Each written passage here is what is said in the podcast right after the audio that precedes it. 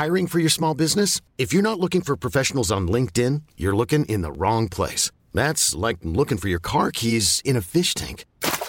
LinkedIn helps you hire professionals you can't find anywhere else, even those who aren't actively searching for a new job but might be open to the perfect role. In a given month, over 70% of LinkedIn users don't even visit other leading job sites. So start looking in the right place. With LinkedIn, you can hire professionals like a professional. Post your free job on linkedin.com slash achieve today. Il s'agit du flot de cast. Hop hop hop hop hop, calmos les amis pour ne pas citer un certain footballeur. C'est Florent Bernard, j'interromps votre épisode pour une annonce spéciale avec Adrien. Nous allons refaire un épisode en public, un floodcast en public au Bataclan le 6 mars 2020. Ce sera un vendredi. On a décidé de faire ça un vendredi comme ça. Il y a plus de gens qui peuvent venir potentiellement. D'ailleurs, c'est le week-end. Euh, les prix n'ont pas du tout changé. C'est le même prix. Et pour la billetterie, pareil, c'est sur le site du Bataclan ou dans la description ou sur mon Twitter, mon Instagram. Bref, les euh, liens sont trouvables à peu près partout. Je pense quand même aux quelques fous furieux, les quelques malades mentaux qui écoutent cet épisode avant 10h à lundi parce que tout simplement ils travaillent et font marcher notre si belle économie qui rayonne partout dans le monde ou alors ce sont des gros stoners qui se couchent extrêmement tard parce qu'ils fument des bons joinos. C'est le mot que j'ai inventé pour, euh, pour juin. Bon bref, en tout cas pour vous, le lien va arriver dans quelques heures, dans quelques minutes. L'heure c'est 10h, le 3 février 10h. Il y a le lien qui tombe et vous pourrez prendre vos billets pour euh, le Bataclan. Allez voir le Floodcast en public. On vous prépare une émission euh, aux petits oignons. Il y aura peut-être aussi quelques gros oignons, je ne vous le cache pas. Il y aura de la musique, des invités surprises qu'on vous garde encore euh, au chaud. Ça risque d'être très cool. Les gens qui sont venus à la première sont repartis contents. Vous avez peut-être écouté l'épisode, qui, parce qu'après les épisodes on les diffuse hein, comme n'importe quel épisode. Bon bref, c'est souvent une chouette fête. Donc euh, voilà, ce sera le 6 mars 2020 au Bataclan, un vendredi soir. Et la billetterie est dans la description. Je vous laisse avec votre épisode. Au revoir. Il s'agit du flot de cast.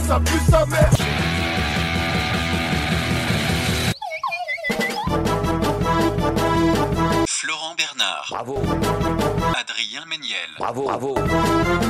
C'est très très impressionnant. Ah ouais, c'est toujours un spectacle hein, de toute façon. Bonjour, bienvenue dans ce. Là Merci, J'ai pas écouté, pardon Bonjour et bienvenue dans ce nouveau numéro de Floodcast. Adrien, euh, le numéro s'il te plaît. Attends, je t'entends pas, j'ai pas mon casque. Non, je plaisante, c'est le 14ème. Alors. Oh, non, on peut le dire qu'il y a pas de casque comme ça s'il y a un truc bizarre, les gens vont dire, on- ils sauront que c'est parce qu'il y a pas de casque. Ouais, mais fallait le dire avant parce que du coup ils ont rien compris au début, je pense, de si, ce que si, t'as dit. il y a pas de casque. Tu parles bien dans ton micro du coup. Il y a pas de casque.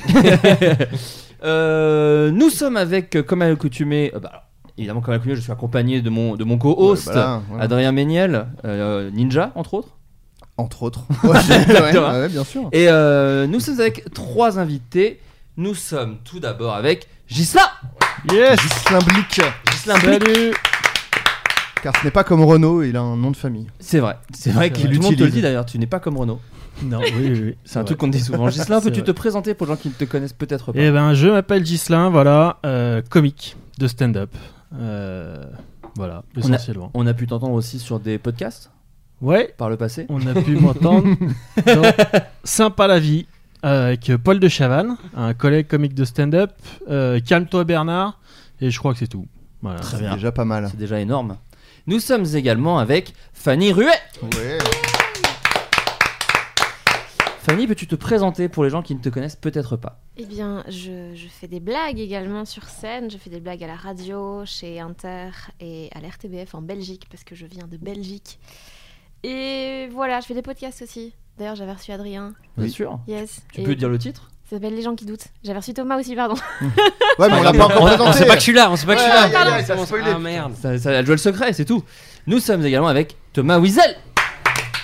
Alors ouais, Wiesel ou Wiesel? Je dis tout mal. C'est le principe de Euh, cette émission. Wiesel. Wiesel. Faisal. Thomas, Ça marche aussi. Thomas, est-ce que tu peux te présenter pour les gens qui ne te connaissent peut-être pas? Bah encore un humoriste. C'est Ouais, vrai? De Suisse. De Suisse. Voilà. Et tu, tu viens de terminer quand les gens écouteront ton spectacle. Et cool. Voilà. D'accord. Ah, si tu voulais faire de la promo, c'est mort. bon. C'est complètement dead. C'était génial. Mais tu, re- mais tu rejoues euh, dans quelques temps. Je reviens en mai à l'Européen à Paris, euh, Voilà. 11-12 mai. Et on tournait un petit peu en France, mais le moins possible. Parce que tu es la France, il faut le rappeler. Ouais, non, j'aime pas tu es Paris. surtout les pas Paris. Français. Ah, Oui, voilà, ça les Français plus, plus généralement. ils te le rendent bien. Dans les commentaires Facebook. Euh, merci beaucoup en tout cas d'avoir accepté cette invitation. On va faire une émission un peu particulière parce que le hasard a fait, et c'est vraiment un hasard, que vous êtes tous les Tous trois des humoristes. Non. C'est Bon, vrai. ça aussi. c'est pas, c'est pas un hasard. c'est Laissons les gens le découvrir. Elle fait que de spoiler. Euh, non, vous êtes tous, euh, tous- tous les trois humoristes.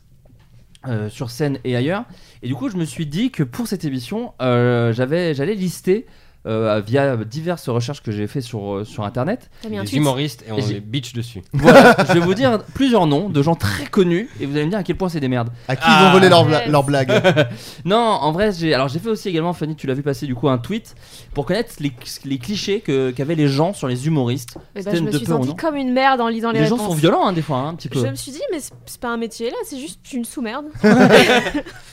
certains je me suis dit bon clairement il y a eu un Moi, père j'ai- qui s'est barré J'ai pas vu le tweet, mais je me sens pareil parce que on est lundi, donc euh.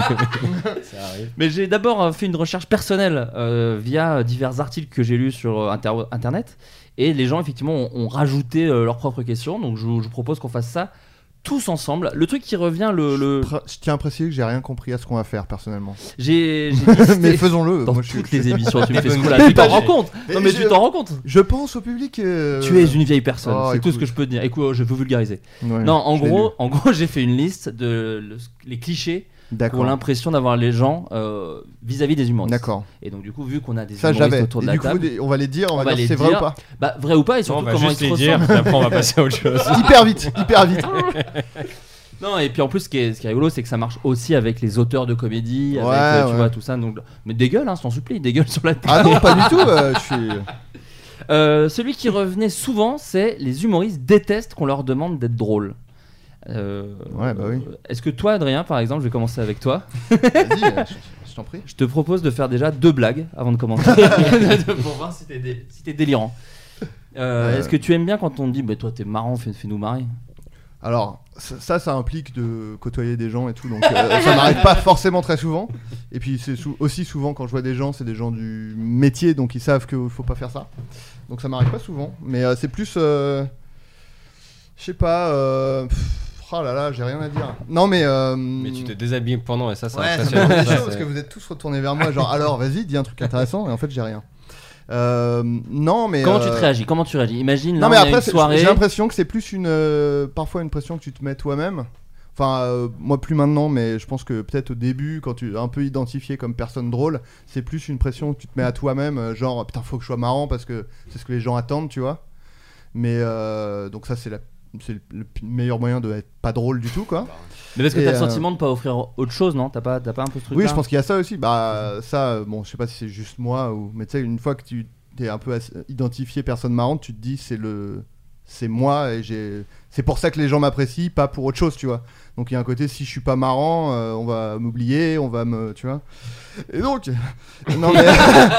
non, non, mais. euh, Eh, chialeur, t'es un chialeur. Non, mais du coup, avec mon grand âge et ma, ma sagesse, tu vois, que j'ai acquis au cours des années, maintenant Bah, ça, rappelons ça que va, t'es, ça va mieux. t'es en train de caresser une barbe. Je suis une énorme barbe. Alors c'est celle de Gislain, mais, euh, mais quand même. mais c'est toujours bien de caresser une barbe. Non, mais euh, voilà quoi. Mais après, ça fait très longtemps. J'ai j'ai pas souvenir de, de quelqu'un qui m'a dit Ah, vas-y, sois marrant, fais-nous marrer et tout. Ça, si, ça arrive parfois de temps en temps. Quand même. Mais euh, c'est parfois par message, c'est c'est encore plus bizarre quoi. Mais c'est des fois des gens qui s'ennuient, Mais qui disent bien Ah, sûr. vas-y, Attends, fais-moi on- marrer. On t'envoie un message en disant Non, fais-moi mais marrer. tu parles avec quelqu'un et euh, il dit Ah, vas-y, je me fais chier, là, vas-y, euh, t'es marrant. euh. Tu fais Bah. Mais après, je dis juste euh, non, en fait, euh, voilà, ça se Ouais. passe. euh, Après, tu traînes avec des messieurs royaux de cirque. C'est te ça, demandent ouais, de faire absolument. des blagues tout le temps. d'être- Après, ils, ils sortent un cerceau, ils disent de sauter dedans, ils mettent le feu au cerceau. Je fais, là, ça devient. Eh, un mollo peu là, dangereux. mollo. Non, mais voilà, en fait, moi maintenant, je. Enfin, j'ai pas de problème à dire, euh, bah non, en fait, je suis pas, un- je ne suis pas un singe, hélas. J'adorerais être un singe. Parce que pour grimper à des arbres. bah, euh, puis Avec- être, être plus tranquille au niveau de le rapport à la vie, quoi. mais non, je suis pas un singe, donc voilà. Euh, Fanny, toi, par rapport à ça? Tu, on, te, on te demande encore aujourd'hui de oh, bah, fais-nous marrer. Non. Après, quand tu fais une chronique, il y a un peu ce truc de faut les faire marrer. Alors là, en chronique, oui. D'un côté, euh, je- dans, sur scène, je parle beaucoup du fait que je suis pas très à l'aise en société. Et donc, les gens, faut pas qu'ils m'en demandent trop, quoi. Ils s'en doutent à un moment. Que, donc, euh, Non, en général, les gens captent vite que je suis pas quelqu'un de très agréable au premier abord. et donc, en fait, le truc, c'est que je descends leurs attentes au maximum. Ouais. Comme ça, si je fais des blagues, ils, ils- ils sont contents, mais ils vont pas en attendre grand chose. Donc, c'est ça qui est dur dans le fait d'être humoriste ou estampillé rigolo, c'est que les attentes augmentent. Donc la blague que tu ferais qui ferait rire si Mm. t'étais comptable, parce que j'étais comptable. Et- C'est vrai? Arrête Ouais. de te vanter. Wow. Je sais, un je- métier. Big up à tous les comptables d'ailleurs. Big up aux qui nous- comptables. Mm. qui nous écoutent. C'était dur. Et euh, je pense que simplement les attentes sont plus les mêmes. Donc même tu sais quand quelqu'un dit vas-y sois drôle, des fois moi j'étais déjà en train d'essayer d'être drôle. Ouais, Donc bah là, ouais, c'est ouais. hyper. Ah ouais. En fait, ça fait 10 minutes vraiment. Ouais, bah je vais commencer. ouais. C'était mon meilleur matos jusque là. euh, C'est pour ça que je te parle avec un accent hein, depuis 10 minutes. À la base, c'était quand même pour te faire rire.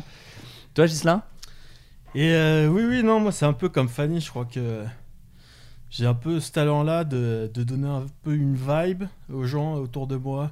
Euh, Peut-être qu'il leur fait comprendre que euh, c'est pas forcément une question à poser. Donc ça m'arrive pas beaucoup, ça m'arrive pas souvent, et puis si ça m'arrive, c'est non, tout simplement. voilà. je préfère même pas essayer, quoi. On précise que t'es habillé en cuir de la tête aux pieds, y compris la casquette, et t'as des bras- Et que je- bracelets de force. Donc, Et que euh, je pleure en permanence. La barbe qui dépasse. Mais parce que c'est des trucs un peu liés à l'enfance aussi. T'as un peu un truc hein, quand t'es enfant, c'est bah toi t'es le marrant de l'école, donc vas-y fais des blagues et tout. Ouais. euh, ce, ce, ce truc-là, est-ce que vous l'aviez vous ce truc-là?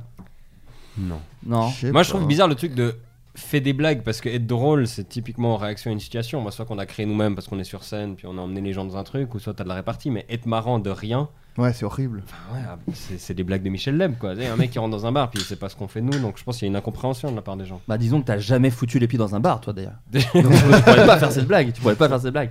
Non, je pose ça parce qu'effectivement c'est l'autre grand cliché, c'est vous faisiez marrer les petits les petits camarades Ah, à ouais. l'école, que Ah tous les humoristes faisaient rire les, les camarades à l'école. C'est que la vous- question que les journalistes posent le plus souvent. Ouais. Bien sûr. Est-ce que toi alors Adrien, toi toi t'en faisais partie un peu de cette Moi, ouais. En fait, Ouais. bah euh, oui, quand même. Moi, je faisais des spectacles, je faisais des sketchs à la, à la récré. euh, Je, en fait, j'ai déjà fait de la scène, mais euh, quand j'avais 11 ans. Je t'imagine avec une petite affiche. Retrouvez Adrien Mec, Méniel à la récré. Tu, tu, je l'ai perdu ce truc, mais j'avais retrouvé chez ma mère. un- J'avais fait des flyers que je donnais. Genre, Ah ouais euh, ouais, ouais. En mode Avignon off. J'avais beaucoup plus d'ambition euh, quand j'étais petit que maintenant. Enfin de. Qui chaque année descend. Bah euh, voilà. Après voilà. Du la- coup pendant les cours tu te reposais pour être en forme à la récré pour ton Dis, attendez, spectacle. me parlez pas, je suis en train de répéter mon, mon matos. Non, non, mais ouais, euh, mais ah, et en fait, mais ça c'était en primaire. Et puis après, euh, en fait, je- c'est- c'était bizarre parce que je j'oscillais en fait entre euh, très euh, faire des blagues, faire le con, un peu insolent. Et même soit d'une année à l'autre, soit d'un prof à l'autre, c'était genre euh, Adrien est complètement éteint, il ne parle pas, machin, etc. Il y avait un truc un peu, euh, une espèce d'ambivalence euh, chelou comme ça. Mais oui, euh, j'étais quand même euh, le mec euh, marrant. J'avais dit d'ailleurs, euh, je crois dans un podcast que ça m'avait même euh, sauvé. euh, Non mais mon- du redis-le. non, mais mon année de seconde, quoi. C'est-à-dire qu'il y avait vraiment un mec, le premier jour, le mec euh, m'avait en gros pris comme bouc émissaire, quoi. Vraiment horrible. On l'aurait tous fait. Là, il s'était assis derrière moi. Moi, j'étais vraiment tout petit. Lui, il faisait déjà 1m80. En tout cas, c'est la vision que j'ai. Vraiment, premier jour de cours, il s'assoit derrière moi et il me met une claque derrière la tête, tu vois. Ah. Donc, je suis genre, Eh, arrête. Donc, je me dis, bon, bah, je vais passer une super année, quoi. Et en fait, euh, par le biais des blagues, je me le suis, je suis- je me le suis mis dans la poche. Et ça m'a sauvé euh, mon année, quoi. C'est drôle, moi ça a été l'inverse au collège. Moi je faisais de l'auto. euh, euh, tu sais, je me vannais moi-même en Tu disant. mettais toi des claques. Ouais, mais c'est limite bah, Ah, c'est vrai, ouais, euh, verbalement, c'était à peu près ça. Ouais, je me, je me, je me vannais tout Tu seul. te crachais dessus Je aussi. me crachais dessus, mais ça je l'ai vraiment fait. Anna. Gatsby, Tu c'était toi pissais dans la bouche, Flo. Je, je me pissais pas dans la bouche, mais je me crachais dessus, gars. Tu l'as, tu l'as fait exprès cette Non, non, je le savais, Ah oui, ça. tu savais. Je me Pisser dans la crachais bouche, dessus. je savais pas qu'il fallait pas le dire. Non. Comment tu te crachais dessus C'est En très- l'air Bah, Attends. Attends, Ouais, je- en l'air. je Dis filme pas et ça puis comme si c'était Mais évident. évidemment, que c'est- t'as fait de la physique ou quoi Non, je Ah oui, crachais, mais- j'ai craché dans un seau pendant deux ans et je me le suis versé, euh, je me le suis versé à la fin de l'année. C'est devenu un challenge euh, sur les réseaux sociaux après, qui a pas pris. Pas pris du tout. Fallait une maladie. Et, euh, et donc ouais, c'était ma façon de dire ah ben euh, vous, vous voulez vanner, bah je ferai toujours les, les pires vannes sur moi. Et en Bah, fait, attends. ce qui n'est pas une Eight défense. qui Eh, ouais. exactement ce que j'allais dire. Putain, t'étais Eminem. J'étais Eminem parce qu'Eminem ne s'est pas craché dessus. Bah, Non. euh, et Dieu sait que pourtant il a fait Bon, plein de par choses. contre, son dernier album. Oh, il, a- il s'est craché, tu veux dire Oh Pou, pou, pou. Vu qu'en plus c'est Kamikaze le dernier. Ah non, c'est celui d'avant, j'ai raté. Euh, non, mais donc ouais, et, et ça n'a pas marché au contraire. Ça a donné plein de munitions. J'avais l'impression de vraiment, de, en faisant des blagues sur moi, de donner des munitions à des gens qui ont des armes en disant bah, Venez-moi là-dessus Ouais. Venez-moi là-dessus Vraiment, je suis une merde à ça aussi. Si vous le saviez pas, peut-être que vous pouvez le faire du coup.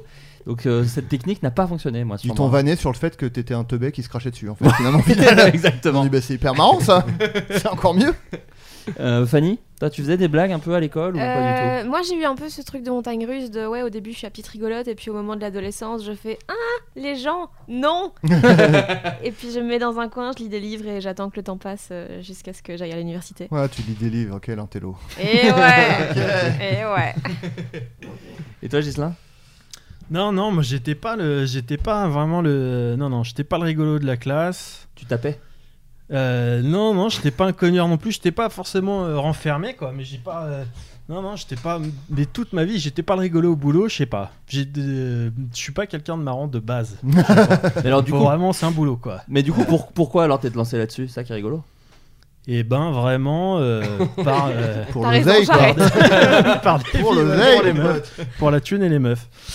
Euh, non, parce que je suis devenu fan vraiment, euh, moi par passion, quoi. Je suis devenu fan de stand-up jusqu'au jour où j'ai décidé que peut-être je pourrais essayer. Et plus, ce qui est terrible, c'est moi j'ai jamais été vraiment le rigolo de la classe, mais je me suis toujours euh, quelque part pour le faire, pour monter sur scène, faut te dire au fond de toi que t'en es capable, quoi. Donc faut te trouver marrant.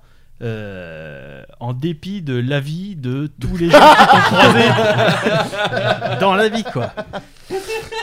Et donc euh, voilà, c'est donc c'est pour cette raison-là que je me suis lancé. Mais non, j'étais pas vraiment le petit rigolo de la classe. Plus les gens qui sont vraiment les gros gros déconneurs de la classe, je les soupçonne d'être peut-être pas forcément euh, les plus marrants sur scène ou pour euh, les, Ouais. les meilleurs auteurs, quoi. Tout à fait. C'est vrai, c'est- ils sont en prison souvent. à l'âge adulte, ils sont en tôle. Donc, euh, voilà. Euh, justement, tu disais, toi, tu t'es pris de passion pour le stand-up. L'autre euh, cliché qui est revenu là, c'est chez les, les, les tweetos, parce que je les appelle les tweetos, hein, j'ai ce rapport avec eux, et, euh, qui disent, ils citent souvent le stand-up américain et ont une grande culture presque encyclopédique du stand-up et de l'humour en général. J'ai l'impression que c'est peut-être un peu votre cas, j'ai l'impression que vous, vous regardez ce qui se fait pas mal. Non, pas du tout, Thomas, toi? Non, moi, plus je fais du stand-up, moi j'en regarde. Ah, mais, ça- mais, mais tu, tu t'écoutais des podcasts, enfin, tu parlais de Marc Maron hors antenne, tout ça, c'est quand même. Ouais, mais j'ai dû en écouter un ou deux il y a 4-5 ans parce qu'il fallait Hmm. le faire. Mais il euh, fait très bien semblant de, de connaître oui, je suis hyper doué pour parler de trucs que j'ai pas vu, que j'ai pas lu. Non, mais plus je fais de stand-up, moi j'ai envie d'en voir parce que moi j'aime pas trop travailler et regarder un autre humoriste faire des blagues, j'ai l'impression de travailler. Donc Ah. moi j'ai fini mon travail, je préfère regarder autre chose. Tu regardes que du Haneke, par exemple? Que du Michael Exactement, que des Ouais, trucs c'est très ça. tristes. Que des trucs très très tristes. Non, des séries marrantes j'aime bien, des trucs à la con j'aime bien, mais du stand-up, stand-up, ça, j'ai, j'ai la flemme. Toi, Gislain, tu disais que t'étais passionné. Ouais, moi j'étais passionné, mais c'est marrant, c'est un peu comme Thomas, je regarde plus du tout de stand-up, quoi. J'en consomme plus du tout.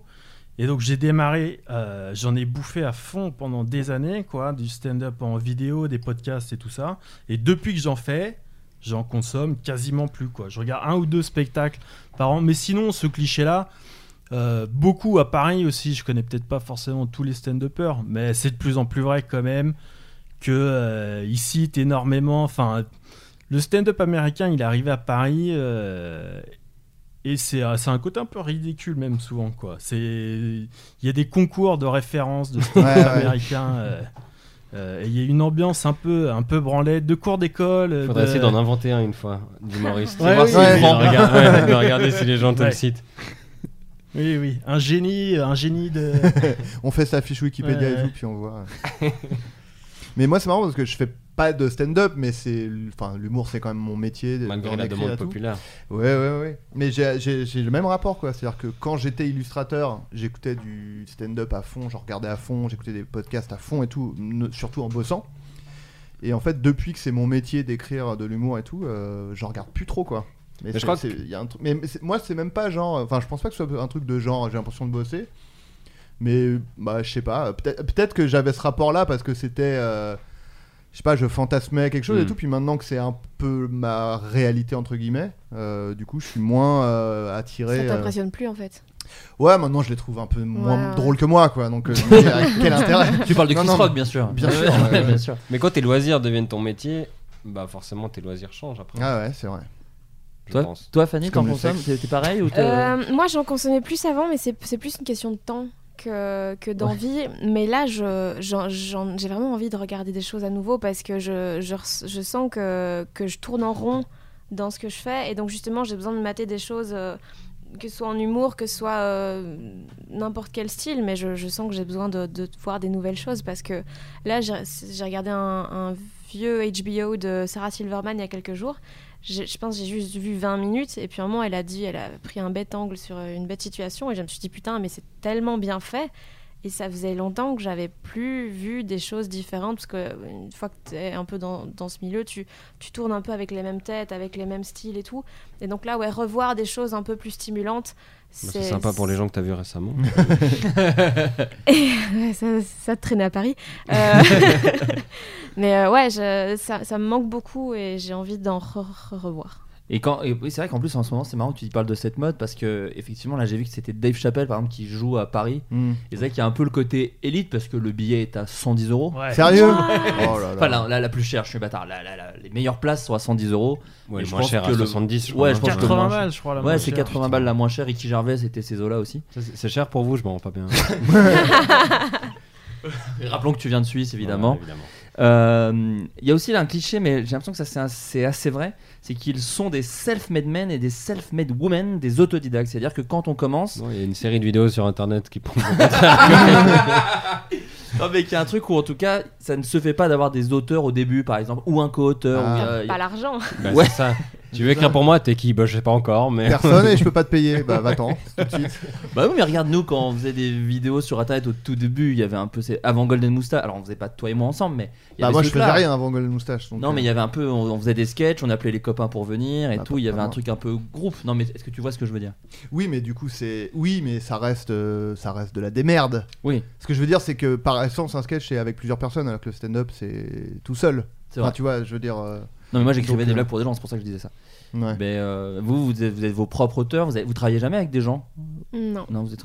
Moi, moi j'échange parfois. Je travaille pas vraiment avec des gens, mais ça m'arrive de- d'envoyer un texte ou de téléphoner à quelqu'un, surtout pour des chroniques ou des trucs qu'on fait en, en one shot.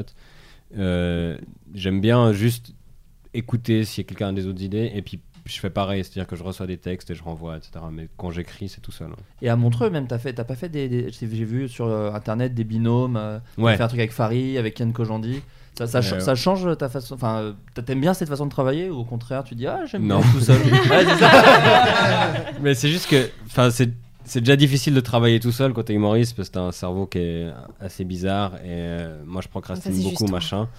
non, mais euh, on est tous bizarres les humoristes. Puis je crois que les, nos bizarretés ne se croisent pas forcément. et du coup, bah, par exemple avec Farid, on n'arrivait jamais à se choper au même moment, machin. Enfin, c'est c'est dur de- des fois de combiner deux personnes très individualistes. Donc c'était Mm. c'était cool à faire, mais logistiquement c'est très compliqué. Puis moi je suis pas dans la bonne ville pour ça en plus. Je Ouais, t'es un petit seul. peu plus. Ouais. Ouais. Et euh, Gislain, toi, quand tu faisais du podcast, est-ce que, est-ce que le podcast. Moi, j'ai un peu cette sensation-là avec Adrien. euh, Même le, le podcast, euh, nous, on l'a lancé pour un peu ouvrir nos cerveaux, euh, euh, de, de trouver des blagues, de trouver des situations, de parler avec des gens, tu vois, de pas être que dans ta petite vie perso. Est-ce que toi, t'as un peu vécu ça avec le podcast ou pas du tout? C'était plutôt un endroit où tu pouvais perfectionner tes skills d'humoriste Non, non, je sais pas du tout pourquoi euh, j'ai fait du podcast en réalité. Vraiment, on a fait ça avec Paul parce que on démarrait le stand-up et que euh, je pense qu'on avait un peu euh, tous les deux la même histoire. on avait écouté beaucoup de podcasts et puis c'est un peu, c'est quand même assez lié quoi, le podcast et le stand-up. Et donc c'était naturel de le faire. Mais après, il n'y avait aucun autre objectif. Enfin, c'était vraiment juste une discussion qu'on faisait à deux. Euh, bon, les gens, euh, beaucoup de gens connaissent pas ce truc euh, sympa la vie. Ah si, Mais- bah alors justement, je t'en parle parce que moi j'ai reçu beaucoup de questions d'auditeurs qui demandaient, qui en parlaient, qui demandaient quand est-ce que ça revenait, tout ça. C'est pour ça que je me permets Moi de te aussi, j'ai demander. reçu des messages, gens qui me disaient Putain, lui, il est trop chouette, écoute son podcast sympa la vie. Ouais. et tout. Donc, euh, Donc c'est pour Mais, ça que je me permets. J'aurais- de pas osé. euh, Ouais, voilà. fidèle. Je pense- ce qui s'est passé, c'est que ça a pas, ça a pas, euh, c'est, il n'y a pas des millions de personnes euh, qui ont écouté. Par contre, les euh, 200 personnes qui ont écouté euh, sont vénères. Voilà. c'est mieux, c'est souvent c'est mieux. très- hein. ouais, oui. Ouais, souvent c'est mieux. hein. Mais sinon, il y avait vraiment zéro, euh, zéro, euh, zéro objectif en démarrant ce truc. Juste le fait de discuter, ce qui est même un peu dur à sortir, quoi, de d'accepter de sortir un truc où, où tu discutes avec quelqu'un et d'imaginer que ça va plaire à des gens. Et mais bon, ça plaît à des gens. Oui, parce que les gens dans la vie te disaient t'es hyper inintéressant et tout, donc c'est comme le stand-up, t'as dû te convaincre. Mais non, mais, Non, peu, mais- mais, pff, même moi je trouve, franchement, honnêtement, sympa la vie. Moi j'ai essayé de réécouter parce que je reçois des messages, donc je, je le sais que ça a plu à des gens, mais j'essaye de réécouter des épisodes des fois. Bon, moi je m'emmerde un peu, mais après. euh, Ouais, mais C'est bon, c'est normal. enfin. c'est dur. Moi, j'ai Ouais, oui, réécouté c'est le premier mais- podcast hier. Ouais, Bah, voilà, ouais. Il y a 5 ans. Ouais. Ouais. Bah, dis donc, on a bien évolué quoi. Mais je crois que déjà on parlait que de trucs culturels qu'on Ah, a bien c'était aimé. horrible. C'était bah, la branlette dont tu parlais tout à l'heure sur le stand-up, c'était ça sur le cinéma. Sachant Oui. que moi, je vois aucun film. Oui, oui. Donc, je faisais une blague de temps en temps, mais c'est genre, euh, oui, bah, c'est réalisé par machin qui a aussi fait ça et ça. Ouais, et, ouais, qui- ouais. et le chef-op, c'est le chef-op de trucs. Bon, tu, tu lis une fiche Wikipédia et tu cliques sur les liens pour dire un autre truc qui est lié. Mais... Mais, euh, mais tu dis que c'était pas l'objectif, mais est-ce que quand même ça t'a ça t'a nourri ou absolument pas? Non, non plus. non, non, je suis désolé, ça a servi à rien. Non, non, si, ça a servi à des trucs, quoi. Ça a plu à des gens. Si, c'est sûr. Mais euh, ouais, ouais, c'est sûr. Ben déjà, ça m'a permis de. Il y a des gens qui m'ont suivi euh, par rapport à ce truc. Et euh, pff, non, non. Enfin, ça a pas vraiment. Euh, Non, mais je parlais de toi dans, ton, dans, dans, dans ta Non, façon non, de mais même sur scène, en vrai, non. moi, il y a plein de gens qui m'ont dit Putain, tu, les trucs que t'as racontés dans Sympa la vie, tu devrais en parler sur scène. J'arrive pas à réécouter, euh, en fait, ces trucs. Donc, je sais pas si à l'intérieur de ce podcast. Donc, euh, non, non, ça m'a pas servi. Juste, ouais, ouais, le faire un peu de. de- ça m'a donné, en tout cas, envie de continuer à faire du, du podcast. Je vais essayer d'en refaire un plus tard, quoi. Il y a une relation avec les gens aussi qui est un peu. euh, qui est vachement sympa, quoi. C'est-à-dire, quand tu fais un podcast où t'es vraiment naturel, où tu discutes. Euh, je sais pas, tu te retrouves avec des gens qui te suivent, qui te connaissent, qui ont envie de te voir en spectacle et qui sont super euh, curieux de voir ce que tu as à dire sur scène. Sur scène, donc de ce côté-là, c'est vraiment cool quoi. T'as ça aussi, toi, Fanny, avec ton podcast, les gens qui doutent? Est-ce que du coup, tu, tu vois des gens enfin, qui te disent euh, Moi, je t'ai découvert via ça ou, Il y en euh, a plein, ouais. Ouais. Il y en a beaucoup, beaucoup qui viennent grâce à ça.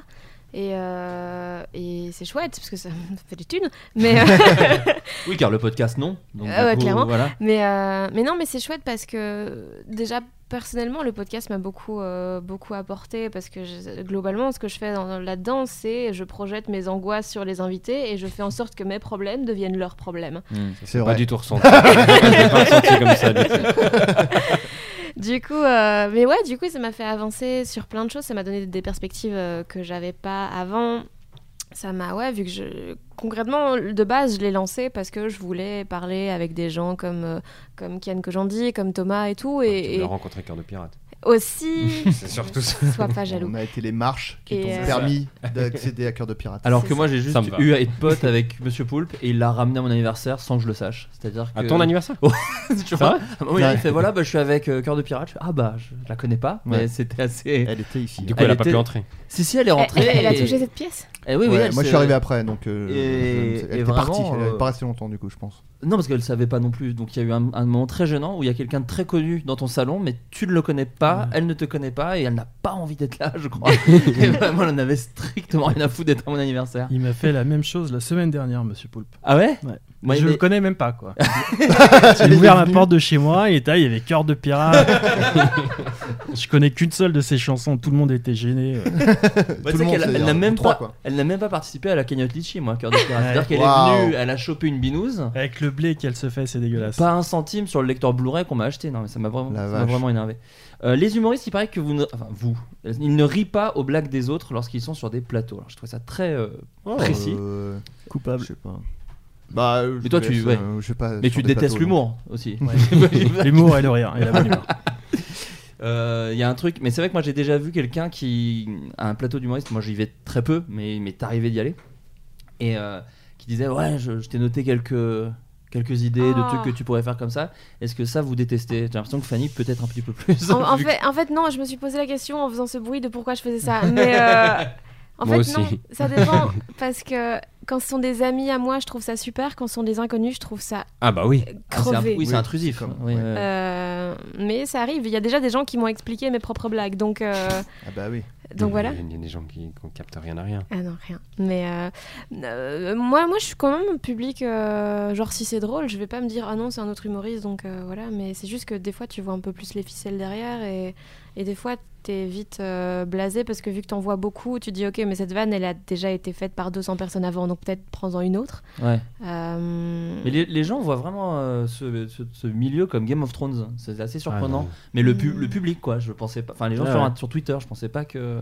Non, mais j'ai l'impression qu'au contraire, les gens sont plutôt copains quand même. Ouais. euh. En tout cas, Il y a, en il y a un peu des clics Suisse, parfois. oui, Ouais, en Belgique et Suisse, on est tellement pas. peu qu'on est tous potes. Ouais. Paris, ça se bouscule un peu plus, mais moi j'ai plutôt l'impression que c'est bon enfant, mais parfois on rigole pas parce qu'on n'est pas C'est pas pas drôle, mais on est en train de préparer notre passage, Ouais. ou on est stressé d'autre chose, ou on- effectivement on a déjà vu le sketch la fois d'avant, donc on va rigoler s'il y a un truc euh, incongru qui se passe. Bah là, euh, on parlait euh, hors antenne du Barbès où il y a Seinfeld qui est passé. Il y avait quasi que des humoristes dans la salle. Ouais. Ils ont rigolé et on a beaucoup rigolé au passage d'après qu'un humoriste euh, français qui s'appelle Warin Nishan qui a fait toutes ces blagues sur le fait qu'il espérait que Seinfeld le voit puis le prenne sur sa tournée puis en fait il était parti à ce moment-là. Et donc là on riait beaucoup parce qu'on était tous à sa place. Mais c'est vrai que les blagues d'humoristes c'est peut-être pas celles qui font rire le public. C'est, on a peut-être un, un truc un peu différent. Je sais que Yacine Bellous c'est un des humoristes qui fait le plus rire les humoristes. Et puis parfois quand il nous fait rire nous le public comprend pas ce qui se passe. Donc peut-être c'est c'est pas les mêmes blagues qui nous font rire. Mais non c'est pas c'est pas Game of Thrones. Bah non, pas du tout. Euh, Euh, après, Game of Thrones, dans l'ambiance, peut-être à Paris, ça s'applique plus. Moi, c'est un truc qui me parle, quoi. Quand tu dis Ah Game ouais of Thrones, bah parce qu'on est tellement. Dynastie, peut-être plus. Il y a tellement des centaines de personnes. Plus c'est un truc qui se fait seul, ce qu'on disait tout à l'heure, le stand-up. Il y a quand même de la frustration, il y a un peu de tout quoi. Il y a de la frustration, il y a de l'hypocrisie. Après, moi je disais, je suis coupable de pas rire au passage des gens. Pas du tout, euh, je me retiens vraiment pas de rire s'il y a une blague qui me fait rigoler quoi. Mais c'est juste, moi je suis pas très bon public. Plus euh, quand tu passes ta vie à ça, quand tu passes ta vie sur les plateaux, euh, ben au bout d'un moment quand même, euh, je sais pas quoi, il y a une résistance un peu qui s'installe quoi. Mais sinon, ouais, c'est pas que de la bonne ambiance, quoi, le stand-up à Paris. Et c'est pas non plus Dallas, c'est pas Game of Thrones, mais bon, c'est pas que de la bonne ambiance, quoi. C'est Art Laker à vif, quoi. Ouais, ouais. Je Voilà. sais trouver. C'est une nounou d'enfer. il y a peu de piercing peu de piercing à l'arcade dans le stand-up à Paris Euh, L'autre cliché, ça je l'ai lu sur un site américain des States. Il nous faut, Wow. il, il faut 5 ans pour trouver sa voix. Louis C.K. disait 25 25 et ça c'est en se branlant devant des meufs Ouais. si, t'enlèves ça Sur les prend 25, plus. il y a 15 ans de que maintenant t'es obligé de quand tu Oui. cites Louis C.K. de dire il se branle au fait hein. Ouais, je si n'excuse jamais- pas hein. Je n'excuse pas euh, qu'il se branle hein. Attention. séparer l'homme de la branlette Est-ce que vous avez mis du temps, vous, à trouver votre voix? Euh, VOX mais comment, hein, euh, comment on sait quand on l'a trouvé? C'est Bah ça. ouais, c'est ça. Bah là, c'est moi qui le dis normalement. C'est tu vois, Ouais. c'est Ça- moi. Je Ça vous- sert à ça le, le podcast. J'ai un petit tampon derrière et je vous dis. euh, euh, non, vous, vous pensez que vous êtes. En... Toi, tu penses, Thomas, que t'es en train encore de, de chercher ta voix? Parce que toi, il- bah j'espère moi je, je déteste regarder ce que je fais et quand je regarde ce que j'ai fait il y a deux ans je trouve ça nul il y a quatre ans encore pire donc j'imagine que ça veut dire que je progresse puis que j'avance et euh, oui j'ai l'impression que je- j'apprends encore mon job les 25 de Louis C.K. quand il avait dit ça j'avais j'avais paniqué Il se branle hein. Il se branle hein. on, rappelle. Et là, je suis à 8, je crois, depuis mes premières scènes. Et j'ai l'impression que j'ai encore plein de trucs à trouver et qu'il y a des trucs qui se mettent en place, mais que ça peut évoluer. Si, si t'as l'impression d'être arrivé après 6 mois, à mon avis, tu, tu fais fausse route. quoi. Vous, vous, vous jouez régulièrement sur des, sur des plateaux, sur des trucs comme ça? Vous, êtes, euh, vous, vous rodez beaucoup? Fanny Euh, ben moi là je tourne beaucoup avec le show complet donc je fais vachement moins de plateaux. Euh, c'était quoi la question de base Est-ce qu'avant ça, t'as beaucoup rodé? Est-ce que Ah le, ouais. le rodage, c'est un truc important? Est-ce que- est-ce qu'il y a un peu de team J'y reviendrai tout à l'heure, mais est-ce que, euh, est que tu testes beaucoup ou est-ce que t'écris beaucoup et après tu testes ou Non, que- j'écris, j'écris beaucoup. Moi, tout est vraiment au mot près. Je sais pas improviser et tout, donc j'écris énormément euh, de manière assez, ouais, assez précise. Euh, mais pour, euh, ouais, j'y, comment dire? Il y a moins de plateaux aussi à Bruxelles, non? Oui, il y a moyen de jouer tous les soirs maintenant. Ah ouais? Quasiment, ouais, ça se développe vachement. Euh, non, là, j'aime bien et je trouve ça, c'est- vraiment une chouette ambiance. Il y a toujours les copains et tout, c'est cool. Mais, euh, mais là, moins. Mais pour euh, rebondir sur ce que tu disais tantôt, trouver la voix et tout, moi, ça fait genre un an et demi. Ouais. Donc, bah, je suis un bébé, quoi. Je commence seulement à découvrir ce que c'est. Et il y a toujours des, des situations où, genre là, ce week-end, j'ai eu mon premier gars qui quitte la salle pendant le spectacle, quoi. Et Ah. j'ai encore énormément de premières fois Je me suis excusé. Juste un train à prendre. en rangeant sa tub. Et euh, comment tu gères, c'est d'ailleurs, quand il y a un gars qui se barre comme ça Mais en fait, je l'ai pas vu pendant le spectacle. On me l'a dit après, donc ça va. Sympa de te l'avoir dit après, c'était que trop Ouais. cool quoi. Putain, il y a un mec, il est sorti pendant ton spectacle, il était trop vénère. Ah je, je vais pas faire la surenchère, mais j'ai une anecdote mieux. Et- qui surpasse tout ce que vous allez dire jusqu'à la Voilà. fin. Je faisais la première partie d'un collègue, euh, c'était il y a 5 ou 6 ans, Nathaniel Rochac, un Et il humoriste est parti. très drôle. Lui, il est parti. Et il y a quelqu'un qui. Il y avait vraiment peu de monde, c'était difficile. On jouait à Genève, il y avait peu de monde, il y avait, je pense, une dizaine de personnes. Et il y en a un qui est parti pendant la première partie. Donc, genre, pendant mes 5-6 minutes, il est parti. Et tu le vois, parce qu'il y a que 10 personnes, donc il y a quand même 10% du public qui s'en va.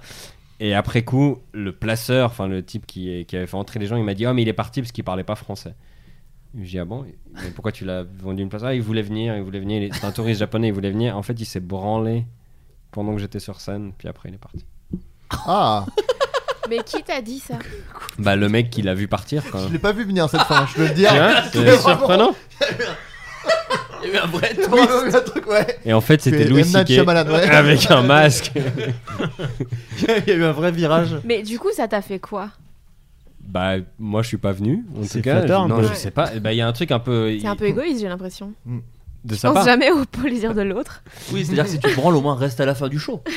tu vois Bah, pour serrer des mains, je sais pas. enfin, Écoute, je, sais, je savais pas quoi en penser. Ça nous a fait rire. Directement, on a, on a su que ça allait être une anecdote marrante qu'on allait pouvoir raconter.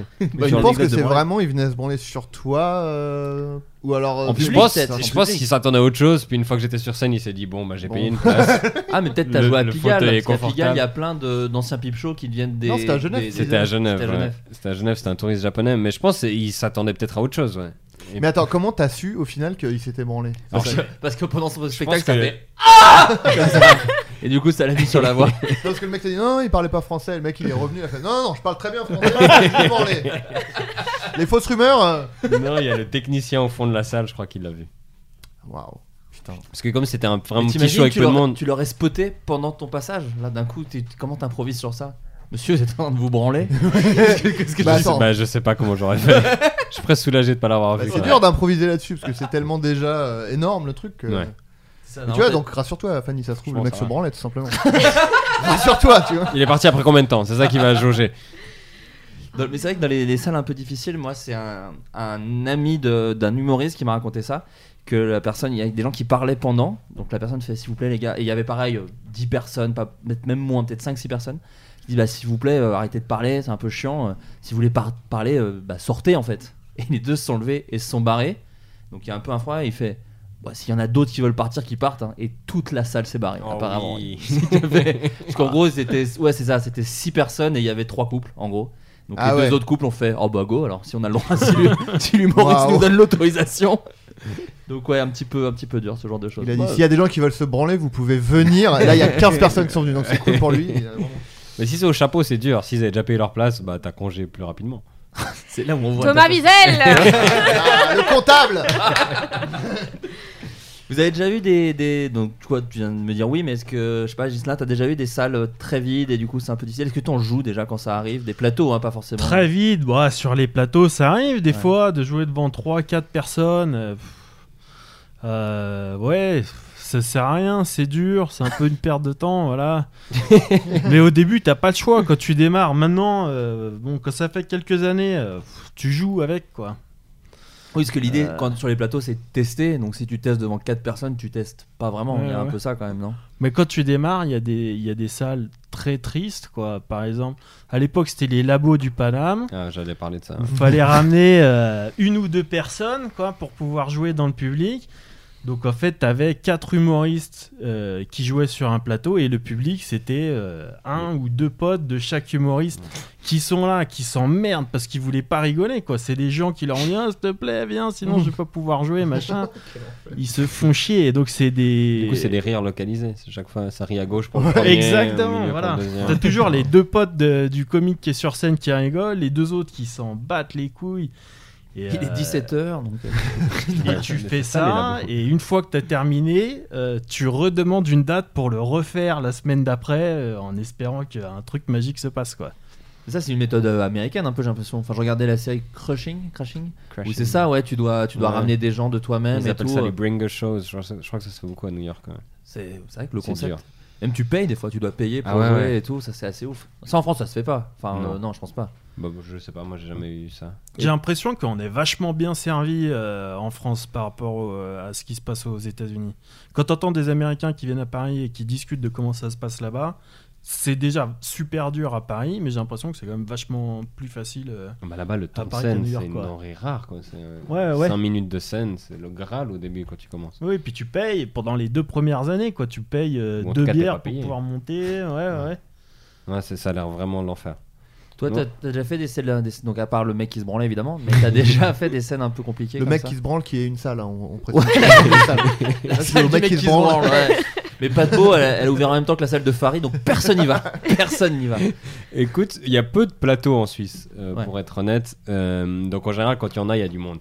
Moi, j'ai déjà eu une expérience une fois avec mon spectacle. C'était au début, quand on me connaissait pas, où je devais jouer dans un hôtel-restaurant et devait être un repas-spectacle.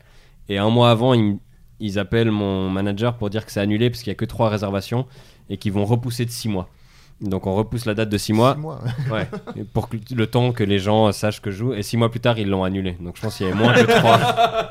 Je pense qu'on Les a trois perdu étaient- des gens. Les trois étaient pas dispo, au Ouais. final, c'est les fêtes de Noël. Ça, c'était un peu dur. Toi, Fanny? Euh, moi, les, les plateaux à Bruxelles, ça va. En général, il y a du monde. euh, mais ouais, et des fois, il y a eu des. Clairement, des moments où le public et moi, on s'est pas compris. Euh, Ah. Ils n'ont pas compris pourquoi j'étais là. Je n'ai pas compris pourquoi j'étais là. et c'était très gênant. Et d'ailleurs, une fois, j'ai fait une date au Paname, justement, 17h. Il y avait genre 8 personnes. Euh, et je me suis demandé si les gens parlaient français, tellement il ne se passait rien dans leur regard, quoi. Ah oui, il y avait même- oui, parce qu'il y a pas le Paname pour, pour les gens qui n'y sont jamais allés, c'est une salle à Paris qui est euh, un comédie club qui est assez petit Ouais. et qui est très lumineux. Enfin, tu vois beaucoup les gens. Euh, Enfin, c'est C'est difficile. bien pour les humoristes timides comme nous trois. C'est c'est vraiment des lieux d'exception. C'est ça.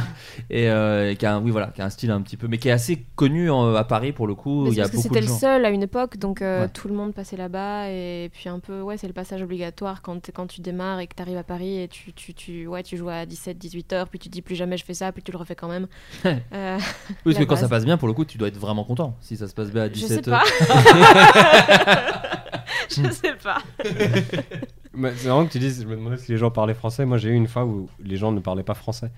Où je... Ils branlaient tous par contre. Le langage universel de la branlette. Non, mais c'était une privée. On fait beaucoup ça en Suisse, des privés. Et là, c'était une entreprise qui faisait des matelas haut de gamme. Et euh, ouais, c'était c'était quelque chose. Bah, au moins, t'es très bien payé. J'étais bien payé, ouais. Ouais. Et c'était leur repas de Noël, etc. Et je crois déjà, il y avait un premier problème, c'est qu'il y a eu des intoxications alimentaires, donc les gens allaient beaucoup aux toilettes pendant que je jouais. euh, parce qu'ils vomissaient, il- enfin il y avait un vrai problème avec la nourriture. Et T'as sais branler dans les toilettes. ouais, de toute façon, un liquide corporel qui sort, c'est peu importe lequel. That's what you do to people. Exactly. Et à un moment donné, j'entendais un espèce de chuchotement dès que je faisais une blague, un chuchotement, chuchotement. Et ça me dérangeait, donc au moment je m'arrête, je fais bon, qu'est-ce qui se passe et tout. Puis il me dit, ah, on est juste en train de traduire les blagues parce que la moitié des gens ne Ah, parlaient que portugais. Portugais, c'est très précis. c'était que des portugais. ouais. Moi, j'ai- du coup, est-ce que t'as fait des blagues sur les matelas exprès pour eux ou pas? Oui, bah oui, j'avais écrit, bien sûr. ouais, J'aimerais vraiment que si tu as encore le texte, les lire. que des blagues sur les matelas, c'est un beau challenge quoi. Alors, je pense que c'était nul parce que c'était vraiment il y a longtemps. Mais... j'ai justement, tu, tu m'offres une transition sur tout simplement un plateau Ah, repas. attends. Euh, c'est les gens disent vous êtes obligé de faire des blagues sur la ville dans laquelle vous jouez. Genre Ah. si vous êtes à Dijon, c'est genre ah bah dis donc le tramway. La moutarde, les gars, ou quoi? Attends, je vais noter. Parce que... Il Euh, moutarde de vous faire rire. Ah oui c'est vrai que toi tu fais quelques que dates en, France là. euh, sur Ouais. ce- On Je peut te les trouver hein, si tu veux. Tu fais quoi Tu fais Lyon? J'ai Lyon, Toulouse et Cournon d'Auvergne. La dernière on va avoir du mal. Cournon de verre, non, ça va, c'est facile. Tous les clichés qu'il y a sur Cournon gars. on les connaît, on les connaît. Je sais, la page Wikipédia de Cournon d'Auvergne, elle est touffue. Non mais tu sais, il y a un peu ce cliché de tu te balades dans la ville euh, l'après-midi pour essayer de trouver des vannes, euh, t'ouvres le journal, euh, ce Sauf que là, t'as appelé trois humoristes qui sortent pas de chez eux.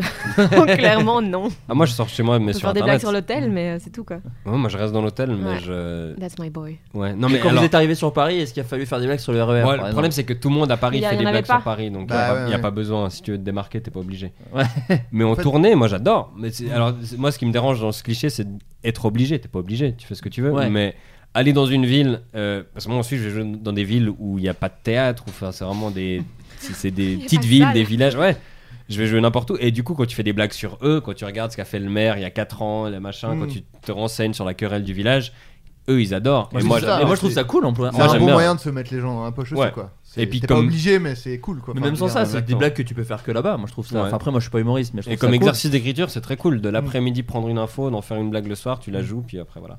Ça, ça, ça rafraîchit un peu ta routine de traîner tes mêmes blagues euh, d'une ville à l'autre. T'as déjà fait un peu de tournée toi, Gislain Euh, pas beaucoup, j'ai déjà, oui, oui, euh, j'ai déjà joué dans d'autres villes que Paris, mais pas énormément, peut-être une dizaine. Et c'est un truc que j'ai jamais fait, mais j'imagine que ouais, ça doit vraiment plaire. Là, il y a deux semaines, je suis parti au Luxembourg. Oh putain. Et euh, la personne qui organisait ça m'a dit ça serait quand même vraiment bien que, que vous écriviez quelques blagues sur le Luxembourg et tout. Et euh, j'ai préparé quelques blagues sur le Luxembourg que j'ai testé au Paname, je les ai testés à Paris. Ah, mais putain, t'avais fait une story pour le. je, les- je les ai même foutus sur internet et ça marchait pas Ah, mal. C'était drôle en plus, ouais. Ouais, non, mais, ouais. ouais, ouais. Et Même à Paris. Je suis allé au Luxembourg et je les ai pas faites. Voilà. Oh, C'est comme la branlette, on s'attend pas à cette chute là. ah ouais, là, j'avoue. Non, mais c'était bien en plus, putain. Je vais faire un peu ma tête de con. Mais donc du coup, j'ai jamais fait ça. Mais oui, j'imagine que ça doit bien marcher. Bah oui. Il y a des différences de public quand vous jouez dans un autre pays. Alors du coup, euh, pour les Suisses euh, en France, pour euh, les Belges en France et pour Gislain en Luxembourg. Est-ce que, est-ce que les, est-ce qu'il y a des différences de public ou absolument pas? Alors, Ou le, le rire c'est universel au final. Ah non. Eh pas du tout. Bah, moi, J'aurais aimé pas. cette belle utopie. Eh, non. Moi, je pense que c'est surtout des différences euh, capitale-province.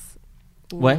Ouais, s'ils rigolent pas aux mêmes choses et j'ai des, trucs qui passent pas du tout, quand les gens sont pas prêts à ça, quand les gens consomment pas énormément de spectacles, ils Mm. veulent juste aller rire, se taper sur la cuisse et tout. Et moi, j'arrive là avec mes blagues sur, euh, sur le fait que j'étais terrorisée par euh, Marc Dutroux quand j'étais enfant. Ils font Ah Non, je serais pas payée pour ça. Ça en Belgique du trou, tu sais, c'est difficile de faire des blagues. Mais c'est pas des blagues que je fais, c'est je démarre le spectacle en parlant Ouais, du fait que j'étais vraiment terrorisée. Donc, euh, et, et les gens, ils veulent un truc un peu plus Les gens disent bah nous aussi. facile d'accès, nous aussi on a peur. À main levée Moi depuis que je l'ai vu faire, j'en ai parlé dans le dernier podcast, mais depuis que je l'ai vu faire des glissades en prison, Ah, ça va beaucoup mieux. C'est la meilleure Ah, vidéo. j'ai pas pensé il fait des petits, il fait des petites glissades. Il fait du foot slip. aussi, il joue tout seul. Il joue au foot et Il joue au foot tout seul Bah oui, parce qu'il est en isolement, il a veut jouer. non, mais, non, non, mais il a pas les Bah, pauses au même moment.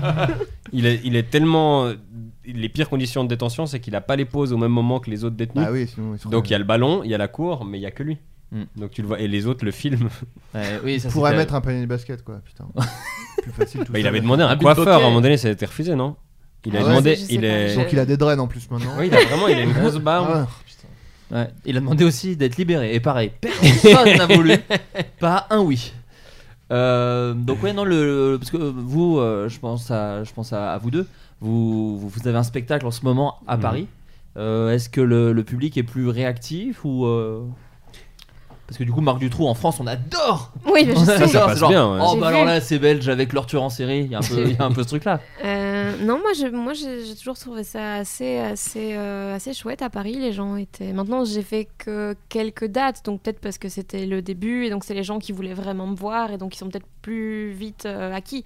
Je crois que c'est Mais ça. Ouais, peu- possible aussi. on verra dans 2-3 mois si, si je chiale. Mais euh, Mais je crois que c'est pas des différences géographiques pour moi le principal entre les publics. Effectivement, à Paris, les gens qui payent des places pour voir ton spectacle, c'est tout un bon public. Ils sont curieux, ils aiment ce que tu fais. Après, d'un plateau à l'autre, ça peut être des publics très homogènes. Et là, t'as des mauvaises surprises. Des fois, t'as des, t'as des publics très street, très rue, dans certains comedy clubs, d'autres très bobos. Et j'ai l'impression qu'il y a plus de différence entre deux publics parisiens à trois arrêts de métro que quand on fait deux heures de train euh, où ça peut être plus homogène, Euh, euh, hétérogène. Moi j'aime bien justement un public où il y a des vieux, des jeunes, des campagnards, des gens de la ville. J'aime bien quand c'est très mélangé parce que tu vas, auras des aspérités un peu partout. Quand c'est tout le monde la même chose, bah, c'est le cas quand tu vas jouer dans des, dans des entreprises souvent. Euh, t'as plus de chances de passer à côté parce que soit tout le monde rigole, soit personne. Donc t'as un- c'est Mm. plus difficile, je trouve. les blagues sur les matelas par exemple c'est C'était pas le meilleur truc de ma carrière. ouais. Puis comme, comme je dis ça, je les ai écrites, mais après je pouvais plus les refaire. Quand même. Ouais c'est Ou alors en portugais quoi. ouais sinon, il y a aussi des différences de sessions. Quand on fait deux sessions, la première qui a été mise en vente, le public est en feu. La deuxième, c'est ceux, genre, ils ont réservé parce que leur pote y allait, machin. Et donc, c'est en général vachement plus dur, je trouve. Ah, la supplémentaire par rapport Ouais. à... ah ouais. Ouais. Ah, je me suis jamais fait la réflexion. C'est juste, elle voulait juste placer qu'elle faisait des supplémentaires. C'est juste parce que je déteste me out. déplacer, donc quand je suis sur place, je, je- je- T'optimises. c'est ça. Euh, L'autre cliché, c'est ils sont obligés de faire autre chose à côté, entre parenthèses, chronique, podcast, cinéma, tout ça. Mais les Bon, gens là, ça savent que des fois on fait des choses parce qu'on a envie. c'est ça, c'est très Ah la honte, il fait des chroniques, oh le loser Oui, bon, c'est cool. C'est Ah bah, un petit peu Ils sont dur. obligés. Ils sont obligés de faire plusieurs choses euh, et d'être ouverts d'esprit quoi, la honte. Non, mais bon, je. je- Qui est la merde Ouais. qui a dit ça on peut, on peut dire publiquement son, son Twitter là pour qu'on l'insulte. C'est du bullying, Adrien, ce que tu fais. Ouais, bah ouais, et ben. Après, On est obligé de faire du bowling. Il va être obligé de se cracher dessus. Euh, non, mais enfin, vous faites des choses à côté. Alors, du coup, je vais essayer de reformuler la question de l'auditeur, mais Ouais, euh, c'est trop tard. ouais, c'est trop tard. Non, mais est-ce que, est-ce que, en tout cas, vous kiffez faire des chroniques? Par exemple, Fanny, toi, tu as une chronique depuis peu chez France Inter, Oui. qui est un exercice euh, qui peut être, euh, comment dire, compliqué à appréhender. Ouais, c'est très différent. C'est très. Moi, j'aime bien euh, sur scène installer des choses sur le temps un peu plus long, prendre le temps, ne pas mettre une vanne toutes les toutes les trois secondes. Et en chronique, c'est un peu obligé d'être efficace, quoi. Euh, Et le Et- plus dur, c'est peut-être Nagui qui coupe la parole, non? Euh, Il y a ça aussi. On coupera des choses, hein, t'inquiète pas. on- Non, Moi- Ah, j'y- pas encore Moi j'y bosse plus donc je peux dire oui, c'est un peu. Non, Ça demande de euh, s'habituer. ouais. Non, mais il le sait, mais. non, mais, euh, euh, je- euh, une chronique sur deux, les gens font une blague là-dessus, quoi. Ouais. donc, euh, ça va, on peut Ouais, le dire. non, c'est c'est pas, c'est un exercice qui est très différent et, euh, et aussi c'est une, une rigueur qui est, qui est ouf. Moi là, j'en- j'ai une le mardi chez Inter, une le jeudi à- en Belgique. Et euh, il faut, faut y aller, quoi. faut vraiment écrire beaucoup et c'est pas du tout un rythme auquel j'étais habituée avant.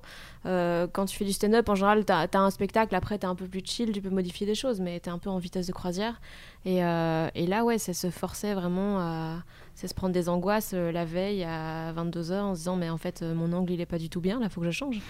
Donc, euh, Les invités aussi, c'est un peu flippant de dire est-ce que cet invité-là va se marrer, est-ce que cet invité-là? C'est Fabrice Eboué qui disait que lorsqu'il faisait euh, euh, Fogiel, il était dégoûté parce qu'il passait entre euh, un mec qui s'était fait euh, violer en prison pendant 30 ans et fait et maintenant Fabrice Et il était là genre waouh Et en plus lui il faisait un peu de l'humour noir, un peu trash Ouais. donc du coup. euh, Moi ça c'est quand tu fais des por- si tu fais des portraits de l'invité, ouais, tu t'es un peu inquiet de savoir si c'est un bon client ou pas, mais si tu fais ta chronique en général, c'est plutôt les collègues quoi. Et, l'animateur. Bah là pour le coup Nagui c'est un bon client parce qu'il rigole. au moins. Il, Ouais. coupe, il coupe la quand parole il mais écoute, il- il, ouais. il rigole. ouais.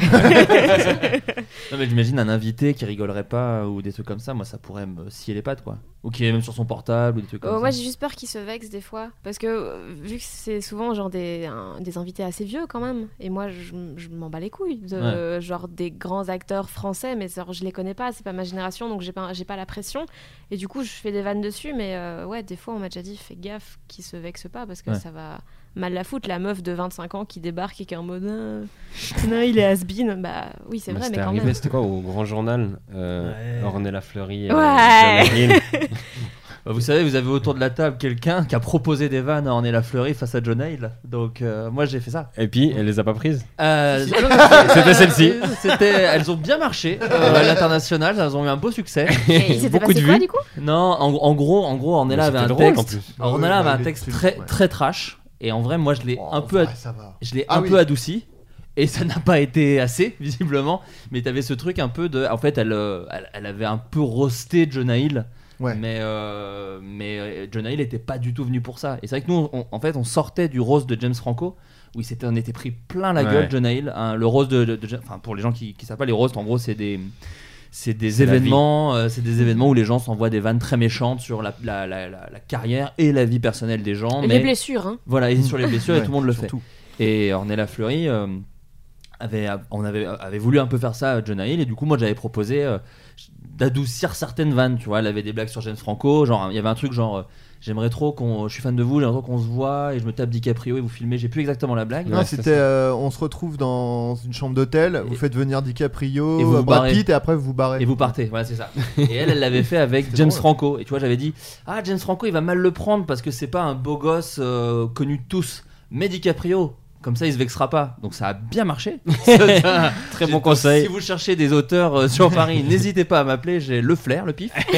et euh, voilà. Mais ce qui est terrible dans Oui, il y cette histoire, c'est que. shitstorm après. Il y a eu un petit shitstorm. Ouais, Après, elle avait, il y avait une autre chronique avant qui avait pas aidé Ouais. non Du coup, plus. sur le plateau, il s'est passé quoi? Bah, Bah, il il était a- de mauvaise humeur. Il a il a- de mauvaise humeur. Il a fait deux trois vannes un peu vénères que personne n'a relevé. Un peu, Euh, ouais, très bien sexiste. Tu vois, en gros, il elle Mais ça, disait. c'est la télé française, non? Ouais, bah, c'est un non, mais là, c'était lui, hein, c'était- des States. Et non, mais en gros, il y avait un truc où elle disait, euh, elle parlait de certaines scènes de certains films. Elle parlait de la scène où elle se fait- il se fait euh, euh, dumso par un par un démon dans This Is the End. Spoiler. et, euh, et lui, il lui a dit un truc genre ouais, bah, vous aussi, vous avez bien dû vous faire enculer pour, pour en arriver là, un truc comme ça. Enfin, ouais, ouais, un truc genre. un truc un peu vénère et tu ouais. fais genre. Ouais, C'était bien trouvé quand même. La répartie, la répartie était bonne. Professionnelle. Voilà. Et donc, euh, et donc du c'était- coup, Il avait pas annulé un truc, il avait pas prévu un truc le la lendemain, semaine d'après. le lendemain, il a annulé. Le lendemain, il a annulé. Alors, les gens pensent que c'est lié. Moi, je suis pas certain, mais euh, que apparemment la vanne l'avait tellement vexé qu'il avait annulé toutes ses interviews du Enfin, lendemain à Deauville. le mec Vraiment des soit- petites natures. Le mec soit anéanti par ça. Barack Obama bizarre. déclare la guerre à la France. bah, merci Flaubert. Euh, Est-ce que vous, toi, t'as fait des chroniques aussi euh, à quotidien? Ouais. Euh, et t'en as pas fait beaucoup, t'as t'as Non. euh, T'as remarqué aussi Mais c'était un choix de ta part. Non Merde. Donc je note à 51 minutes. non mais est-ce que cette expérience qui t'a plu en tout cas Est-ce que écrire de la chronique c'est un truc qui t'a plu? En télé c'est encore plus Ah, Moi j'ai fait, beaucoup, j'ai fait beaucoup de chroniques en dehors de quotidien. Euh, quotidien, je crois que j'en ai fait 9. Mais tu fais de la chronique télé? Ou Euh, en Suisse, j'ai fait un peu de télé. Ah, J'ai- d'accord, j'ai eu un, j'ai eu un late show en Suisse. oui. Mais oui, était mais un ça, on va parler, on va en parler. Énorme succès. Donc on va peut-être pas en parler, mais euh, des gens n'ont Non, posé des questions. Mais la chronique télé, alors ce qui était difficile avec quotidien, c'était. Moi j'étais habitué à la chronique radio où tu te focalises sur le texte et genre est-ce que je livre bien mon texte, les blagues sont bien livrées, machin. Et la chronique télé c'était regarde là mais pas trop là, de temps en temps là, et puis, Ah ouais. et puis souris, et puis machin n'est pas l'air trop tendu. Et, euh, et moi c'était beaucoup trop de contraintes en plus de ce que j'avais l'habitude qui était bafouille pas, dis pas de la merde. Et envie de venir. Ouais. Et le fait de devoir montrer que tu t'amuses, le fait de, je savais pas si je devais regarder Yann ou regarder mon prompteur, et le fait de voir le public derrière, du coup, qui parfois rigolait, parfois pas. Des fois, t'as un chauffeur de salle qui te lance une applause, t'as, j'avais pas fini. Ouais. Euh, Il y avait beaucoup de contraintes en plus, puis j'ai pas eu le temps de devenir bon, et voilà. Après, j'ai été remplacé. Mais C'est en constante dans ta carrière, non? C'est vrai. c'est vrai. non, mais laissez-moi encore 5-6 ans. Qui t'a remplacé du coup, tu sais? Alors, Jonathan Lambert, je crois, dans les fêtes. et, euh, et bien donc du coup dans ce que t'as fait en, en- est-ce que tu préfères l'e- l'exercice radio du coup? Bah, en termes d'écriture, moi c'est plus simple parce que j'écris ma chronique, je peux la finir euh, deux minutes avant et puis je la fais. Tandis qu'en télé, il faut donner les textes parce qu'il y a des top caméras, machin, si t'as des trucs. Faut Mm. essayer de. Ils aiment bien quand tu mets des images, des vidéos, donc c'est un peu. C'est les trucs avec lesquels je suis moins à l'aise, mais peut-être parce que je l'ai moins fait. Mais oui, la radio, j'aimais bien. La radio, j'aimais bien, mais ce qui m- m'a énervé au bout d'un moment, c'est comme Fanny, c'est le, le délai, quoi, de dire bah, toutes les semaines, même s'il n'y a pas d'actu, même si j'ai pas d'inspi, parfois deux à trois fois par semaine, tu dois chier ta chronique. Et euh, donc j'ai tout arrêté pour le moment. Ouais, mais en plus un- il y a un truc euh, j'ai l'impression que c'est très chronophage quand même. Moi Ah, j'ai aidé euh, Laura Felpin pour sa première chronique, sa toute première où elle faisait elle parlait d'écologie. Et en fait, euh, dès, la deux, enfin, dès la deuxième, j'ai fait Ah, ben je ne vais pas le faire en fait, je vais arrêter tout de suite. Parce que Laura est super et c'est super de travailler avec elle. Mais en fait, euh, déjà, il y avait un truc que j'avais pas du tout prévu, mais qui est, euh, qui est là, qu'il faut s'intéresser à l'actu en fait. Ah Ce oui, qui est bah ouais. vraiment un truc qui, moi, euh, me saoule. Toi, c'est un truc qui t'exciterait pas, pff, pas, enfin, ça me, si, ça pourrait m'intéresser. Enfin, déjà, moi, le. Euh, Déjà pas grand chose t'excite parce que depuis qu'on te pose des questions, ça m'aurait beaucoup surpris je que tu dises ouais grave. Je dis très facilement non. Non, non, mais déjà. euh, Non, Mais moi- est-ce que l'exercice peut t'exciter ou pas du tout Bah, en ce moment, en fait, ça pourrait. Moi, faire des vannes sur l'actualité, c'est un truc qui m'a toujours un peu euh, pas trop intéressé. Et puis, euh, j'ai eu à le faire récemment, et en vrai, été surpris parce que ça m'a vachement intéressé. Maintenant, j'ai envie de le refaire, quoi. Mais euh, si je faisais des chroniques, je le ferais, voilà, pour remplir ma salle, quoi. Ça serait plus un moyen de remplir ma salle que vraiment euh, une fin en soi. euh. Et puis, moi, j'ai l'impression que ça doit être. Enfin, je sais pas comment ils font, hein, les gens qui écrivent des, des chroniques. Mais quand je vois le boulot que c'est pour avoir 5 minutes correctes de texte sur scène, si c'est pour avoir 5 minutes toutes les scènes, enfin c'est un boulot à temps plein quoi. Donc si c'est une fin en soi, moi je pense que pour faire une bonne chronique de 5 minutes, ça doit être enfin des dizaines d'heures de boulot quoi. Je sais pas combien de temps ça vous prend mais ça doit Alors être- moi j'ai rarement fait des bonnes. Ah oui, oui, c'est ça. C'est ça la Ah oui, solution, bah, au t'as bout un d'un secret, moment. oui. Voilà. Non, mais il La paraît. solution, c'est de faire juste la durée où ils se disent pas que t'abuses, mais Ouais, toi, oui. t'as pas écrit beaucoup. Ouais. tu fais 2 minutes 40 et ils te foutent la paix. Bon, après Ouais, Nagui c'est- parle deux minutes donc Ouais, c'est ça. 4,40. Je veux dire, si tu dois faire une chronique sur l'audace, tu peux pas juste dire c'est ça et partir Ah. quoi. Ah, c'est ça. Non mais il paraît qu'il y a un truc par contre où il faut se détendre sur la qualité. Que quand tu fais toutes les semaines, tu te dis bon bah vas-y, je vais pas. Ou alors il faut se détendre sur le besoin de dormir. euh, Il y a un Ouais. des deux à un moment donné. Mais d'un côté, si tu tombes assez vite dans le ouais, mais c'est bon, euh, je fais deux trois blagues, tu prends les mêmes mécaniques à chaque fois Ouais. et c'est Mm. t'as vite tendance à t'installer dans un truc de je ferai mieux la semaine prochaine et puis tu fais jamais mieux parce que t'as toujours bien une bonne raison de bosser sur autre chose à la place donc c'est euh, faut trouver carrière. un juste milieu, ouais, c'est ça. Non mais tu, le Land Michael du SNL il dit tout le temps on, on fait pas les sketchs parce qu'ils sont prêts, et on fait les sketchs parce qu'il temps. il est il l'heure. Il est faut les 10h30, faire. ouais. Ouais, c'est ça. Donc c'est vrai qu'il y a, a peut-être il y a peut-être un peu ce truc là. Mais en fait, il y a un truc hyper ingrat J'aime bien me comparer au SNL aussi. Ça, ça- ça me flatte. Moi c'est ma seule ref, je la sortirai encore trois fois. Il y a aussi un truc un peu ingrat de euh, la semaine dernière, j'avais rien, vraiment, j'étais pas capable, je- je- rien ne venait et j'ai passé une heure dans le Thalys, j'ai torché un truc mieux que ce que j'avais fait sur deux jours à essayer de trouver des idées. Quoi. Bah oui. Et à un moment, tu fais, mais putain, niquez-vous, quoi. Il n'y a, pas de justice. et c'est, non, c'est hyper frustrant. Ouais, mais et- est-ce que t'aurais fait un truc si bien si t'avais fa- pas fait tes deux heures de merde avant aussi, tu vois? Des fois, c'est Ouais, ça. ouais, c'est possible. Mais On sait jamais comment ça, comment ça fonctionne. Ah, moi, c'est nos tafs, ils sont en géométrie variable. Des fois, tu passes 4 heures, tu fous rien, et en, en 10 minutes, tu torches le truc. Hmm. Il faut vivre avec. Les humoristes seraient méchants. Moi, j'aime bien parce que ça va être de pire en pire, ces C'est ton petit cousin là. qui a- qui a- Qui, qui a pas C'est aimé des qu'on- gros pépères poilus. Bon, allez. Non, mais euh, je pense que c'est quelqu'un qui, s'est- qui un jour est allé voir un spectacle euh, et qui lui a dit. On s'est moqué de lui sur scène, peut-être. C'est peut-être Ouais, ça. peut-être. Bon, c'est toi. C'est Non, toi. c'est pas moi. c'est toi, Florent. Non, mais moi, Qui je l'ai- s'est moqué de Non, toi non, mais je, l'ai déjà, je crois que je l'ai déjà raconté dans ce podcast et je suis désolé si j'ai déjà raconté, mais moi j'ai eu cette phase très bizarre avec Dedo qui quand même joue sur scène. Putain, moi aussi. Attends, ça- on va voir. Et il l'a fait avec chose. Eleonore aussi, mais ça c'est assez fou. Mais donc on va voir, enfin je vais voir Dedo. C'était au théâtre de 10h à l'époque. Et à un moment il fait un peu de euh, crowd. C'est à Pigalle, ça. Euh, oui, c'est ça. C'est quand tu euh, pensais te branler tranquille.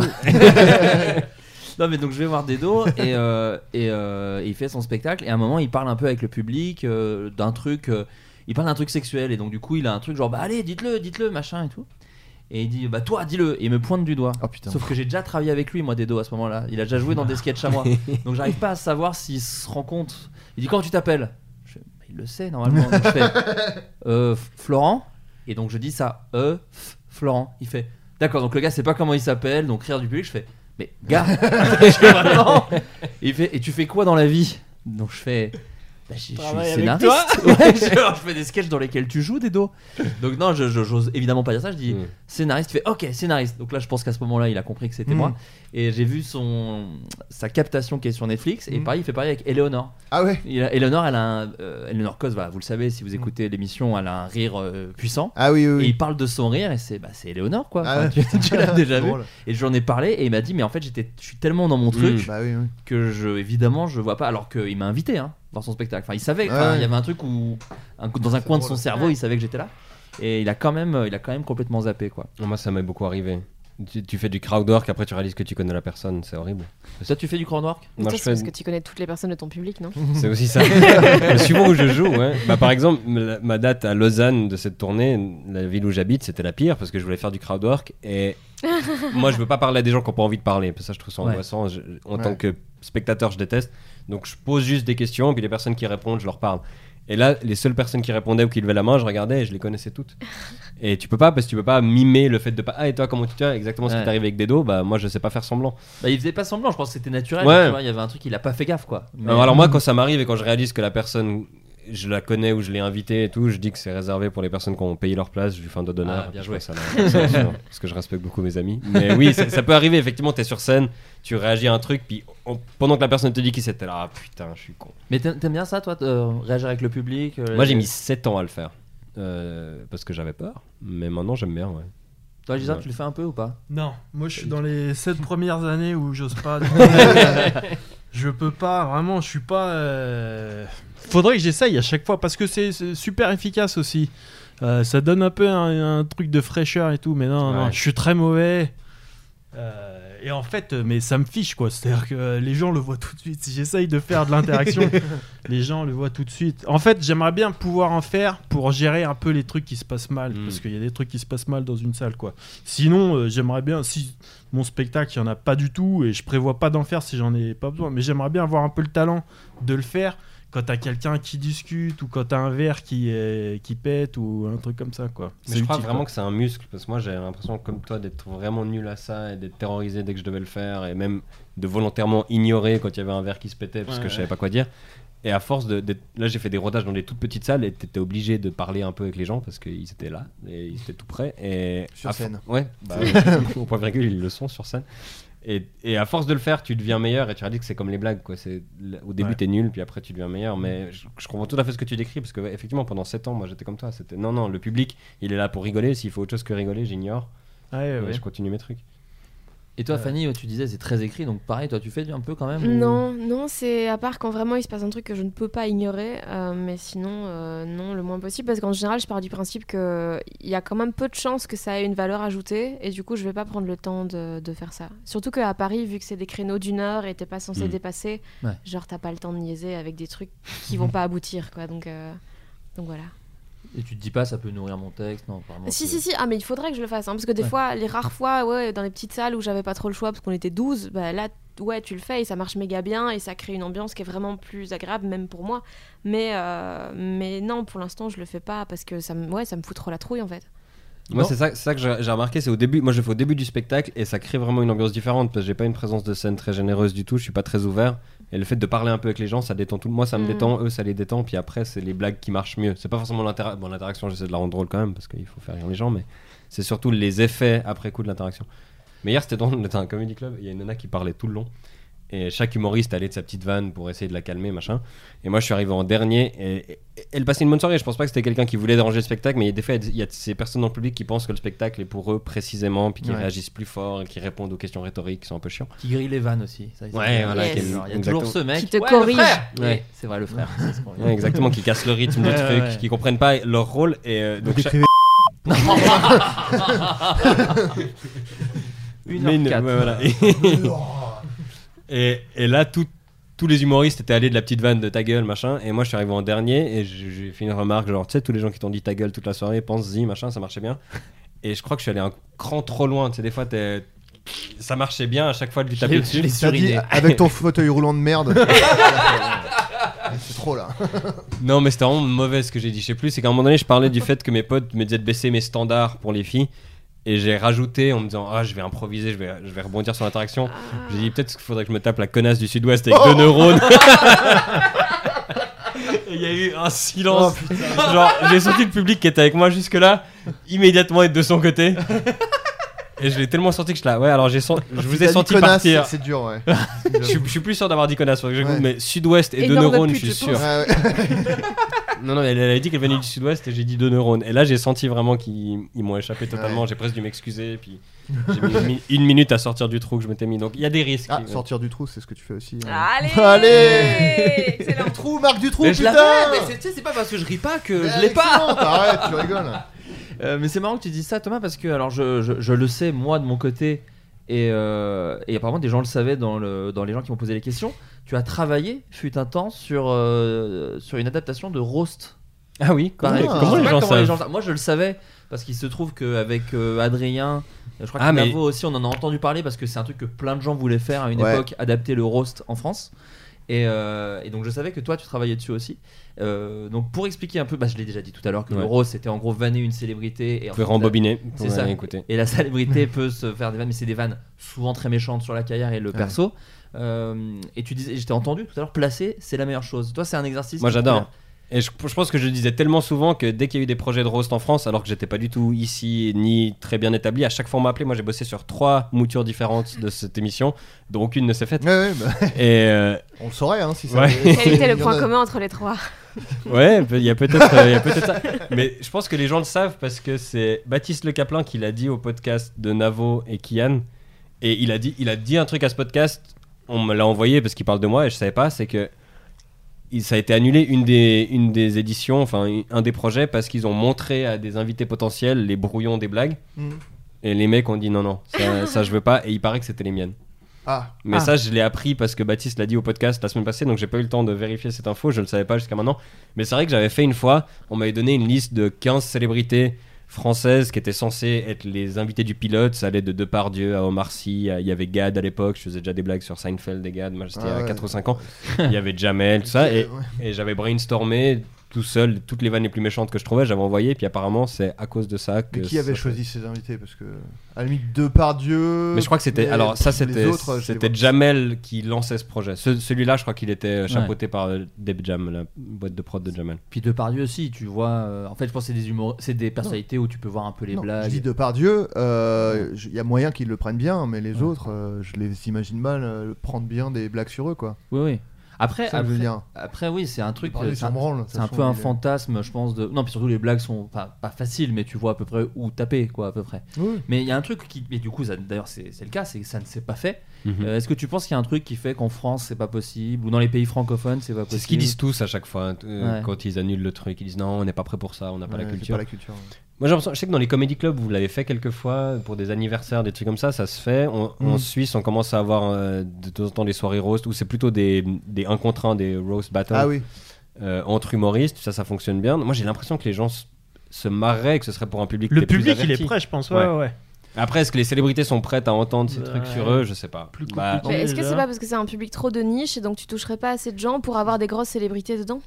Ouais, bah, peut-être, mais même si tu fais ça avec des humoristes inconnus, moi je pense que c'est drôle. hein. Ouais, mais non, parce que c'est Sur pas Comedy drôle si Central, tu bah, fais sur une, Comedy Central, il y a un truc où c'est que des humoristes inconnus qui se vannent les uns les autres Ouais. et ils donnent les référents, ils font la blague et ça fonctionne. Après c'est surtout des blagues sur le physique sur celui-là. Je crois que je l'ai vu, c'est des rose battles, des trucs comme ça. Ouais, y a- non, il y a, y pas des fois, que- ils, ils- juste ils exposent euh, ce sur quoi ils vont faire la blague. Tu sais, Ouais. Il dit euh, Son ah frère le père de machin. ouais, voilà. et après ils font la vanne et en vrai, euh, je pense que c'est juste sur la façon d'écrire le truc qui est pas genre tu l'écris pas comme euh, la référence que tout le monde a, mais euh, tu fais une vanne sur un truc précis quoi. C'est sûr que c'est un moins gros budget que quand c'est le rose de Oui, Bruce Willis, machin, mais euh, moi je pense que c'est une forme qui est drôle et qui marcherait avec un certain public, mais peut-être pas le public de Michel Drucker. c'est un sport, c'est un truc moi, Ah que ouais. je trouve super excitant à faire. Et moi je, je pense que l'erreur aussi, c'est j'ai l'impression que les projets de Roast, ils ont voulu faire un truc déjà hyper médiatisé tout de suite. Quoi. Ouais. Alors que peut-être il faut déjà commencer à en faire genre dans des petites salles et des... enfin tu vois en France j'ai l'impression que comme tu dis ça commence mais il n'y en a pas beaucoup quoi. Et Ouais. peut-être faut attendre que ça se développe déjà, euh, tu vois que ça, ça organiquement que ça commence à gagner euh, la culture des gens quoi. Mais je vais en parler, je connais du monde. En vrai, même les humoristes, en vrai, même les humoristes de Paris, je sais pas s'ils sont prêts, vraiment. Il y en a eu quelques-uns. À se faire vanner ou à, euh, à tout le monde, tout le monde a pas un bon souvenir, je crois. hein. C'est vrai? Ouais, moi Ouais. j'étais, moi j'y étais pas. En fait, il y en a eu deux trois, mais il y a 2-3 ans, et il y en a pas eu depuis aussi. C'est peut-être un signe. Quoi. Ouais. Ouais, il y a eu quoi? Il y a eu Seb Melia, Adrien Arnoux.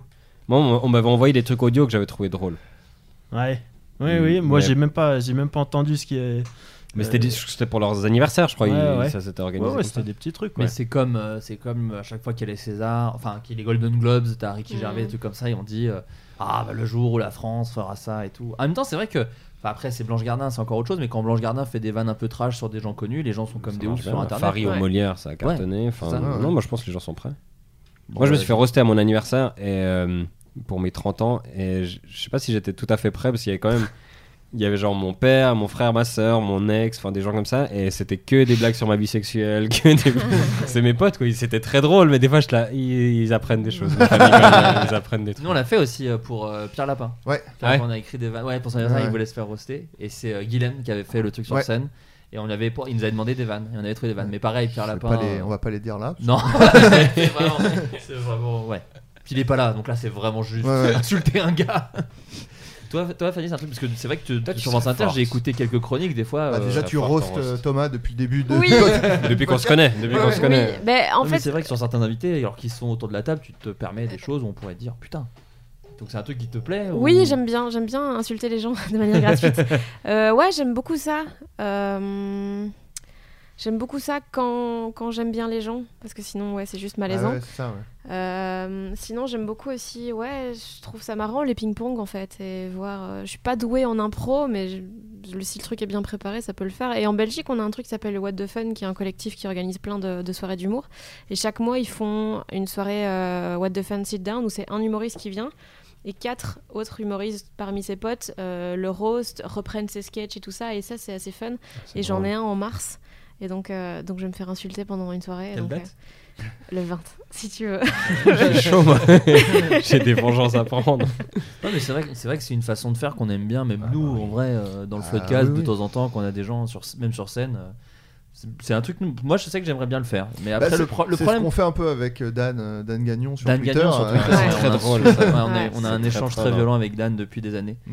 Mais c'est a juste une fois où il a vraiment fait une- un tweet où il y avait des blagues sur moi et c'était vraiment exactement ce que je pensais de moi. J'ai dit euh, non, non, mais c'est enfin, c'est juste, c'est vraiment euh, exactement. Mais ce qui est ouf d'ailleurs, Euh. c'est qu'il a arrêté sur toi depuis.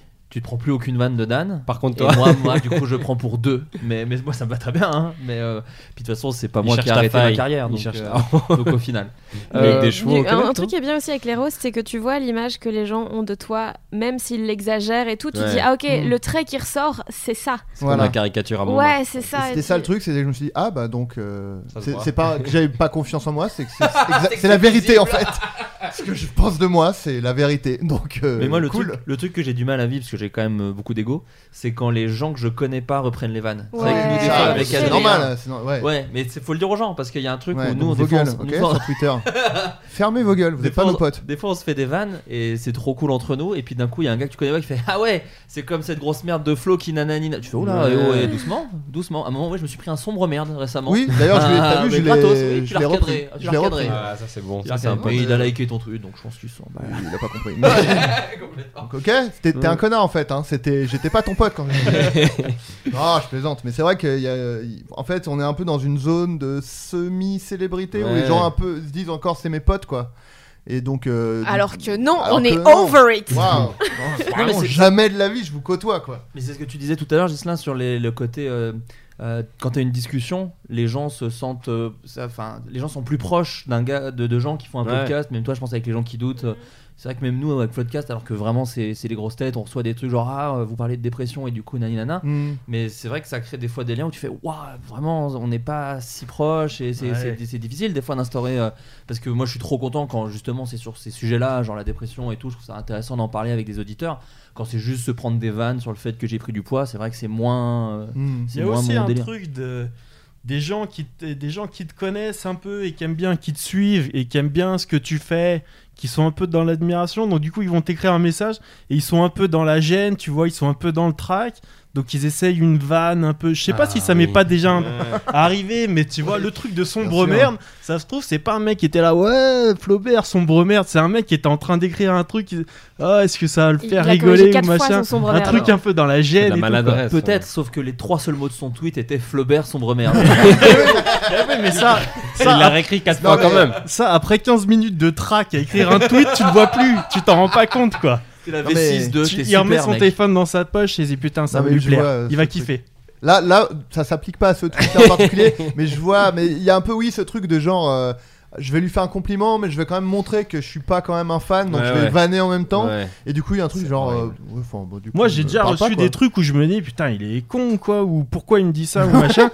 Et tu dis en fait, c'est quelqu'un qui te connaît pas vraiment en fait et qui avait envie de t'écrire, et peut-être qui a été un peu maladroit ou quoi. Ils essaient de faire des inside jokes alors qu'ils sont Ah oui, pas oui, inside grave, du c'est ça. tout. Ouais, ça sert à Oui. rien. Le truc des podcasts, c'est aussi t'écoutes des gens qui sont potes se vanner entre eux, Ouais. puis après, du coup, tu te dis, euh, bah, je vais faire pareil, parce que Ouais, c'est ouais. apparemment comme ça qu'il faut lui parler, mais en fait, non. Mais toi, tu, tu parlais des vidéos que j'ai fait avec Kian et avec Farid où on se vanne mutuellement. Bah, Kian, c'est vraiment ça, c'est un Ouais, roast pour moi. Oui, c'est euh, c'est ouais. ce qu'on avait fait, exa- exactement. Et euh, souvent, les vannes qu'on se balance, bah, du coup, les gens, maintenant, comme elles sont sur YouTube et tout ça, ils les reprennent. Et quand je reçois des messages, même comme dit Sandy, des messages gentils, des gens qui me disent Ah, mais même, même si t'as zéro charisme, machin, je vais venir à ton spectacle. Ouais. Je suis là, bah, euh, ok, top, pas nécessaire, mais très bien. Parce que la différence, c'est que sur scène, j'étais payé pour qu'on me prenne ces vannes dans la gueule. Là, je Et je les avais pas. écrites. c'est ça. Oui, d'ailleurs, sur un truc comme ça, en fait, vous êtes, vous êtes filé des vannes de ça Ah t'as oui. le droit, ça t'as pas le droit. Ah, bah oui. Ouais. Oui, oui. Quand euh, Kian il dit que je peux pas faire d'enfant, tout ça, j'étais au courant qu'il allait dire ça. T'étais au courant que tu savais pas faire d'enfant déjà, c'est pas lui qui te l'a appris sur scène. Alors, mon pote, des résultats t'es stérile, mon pote, alors Mais je me demande s'ils font ça aussi dans les versions américaines d'ailleurs. S'ils se tiennent un peu au jus, s'il y a un peu. Je suis pas sûr. Il y avait... J'ai l'impression qu'ils sont Je quand même pas sûr, hein. salement surpris. Alec Baldwin et sa fille, il y avait un peu, je sais pas si vous avez vu, c'est le dernier Non, je l'ai pas vu celui-là. T'as vraiment la fille d'Alec Baldwin qui vient et qui lui explique qu'il a été un père horrible, toujours absent et Ah. machin.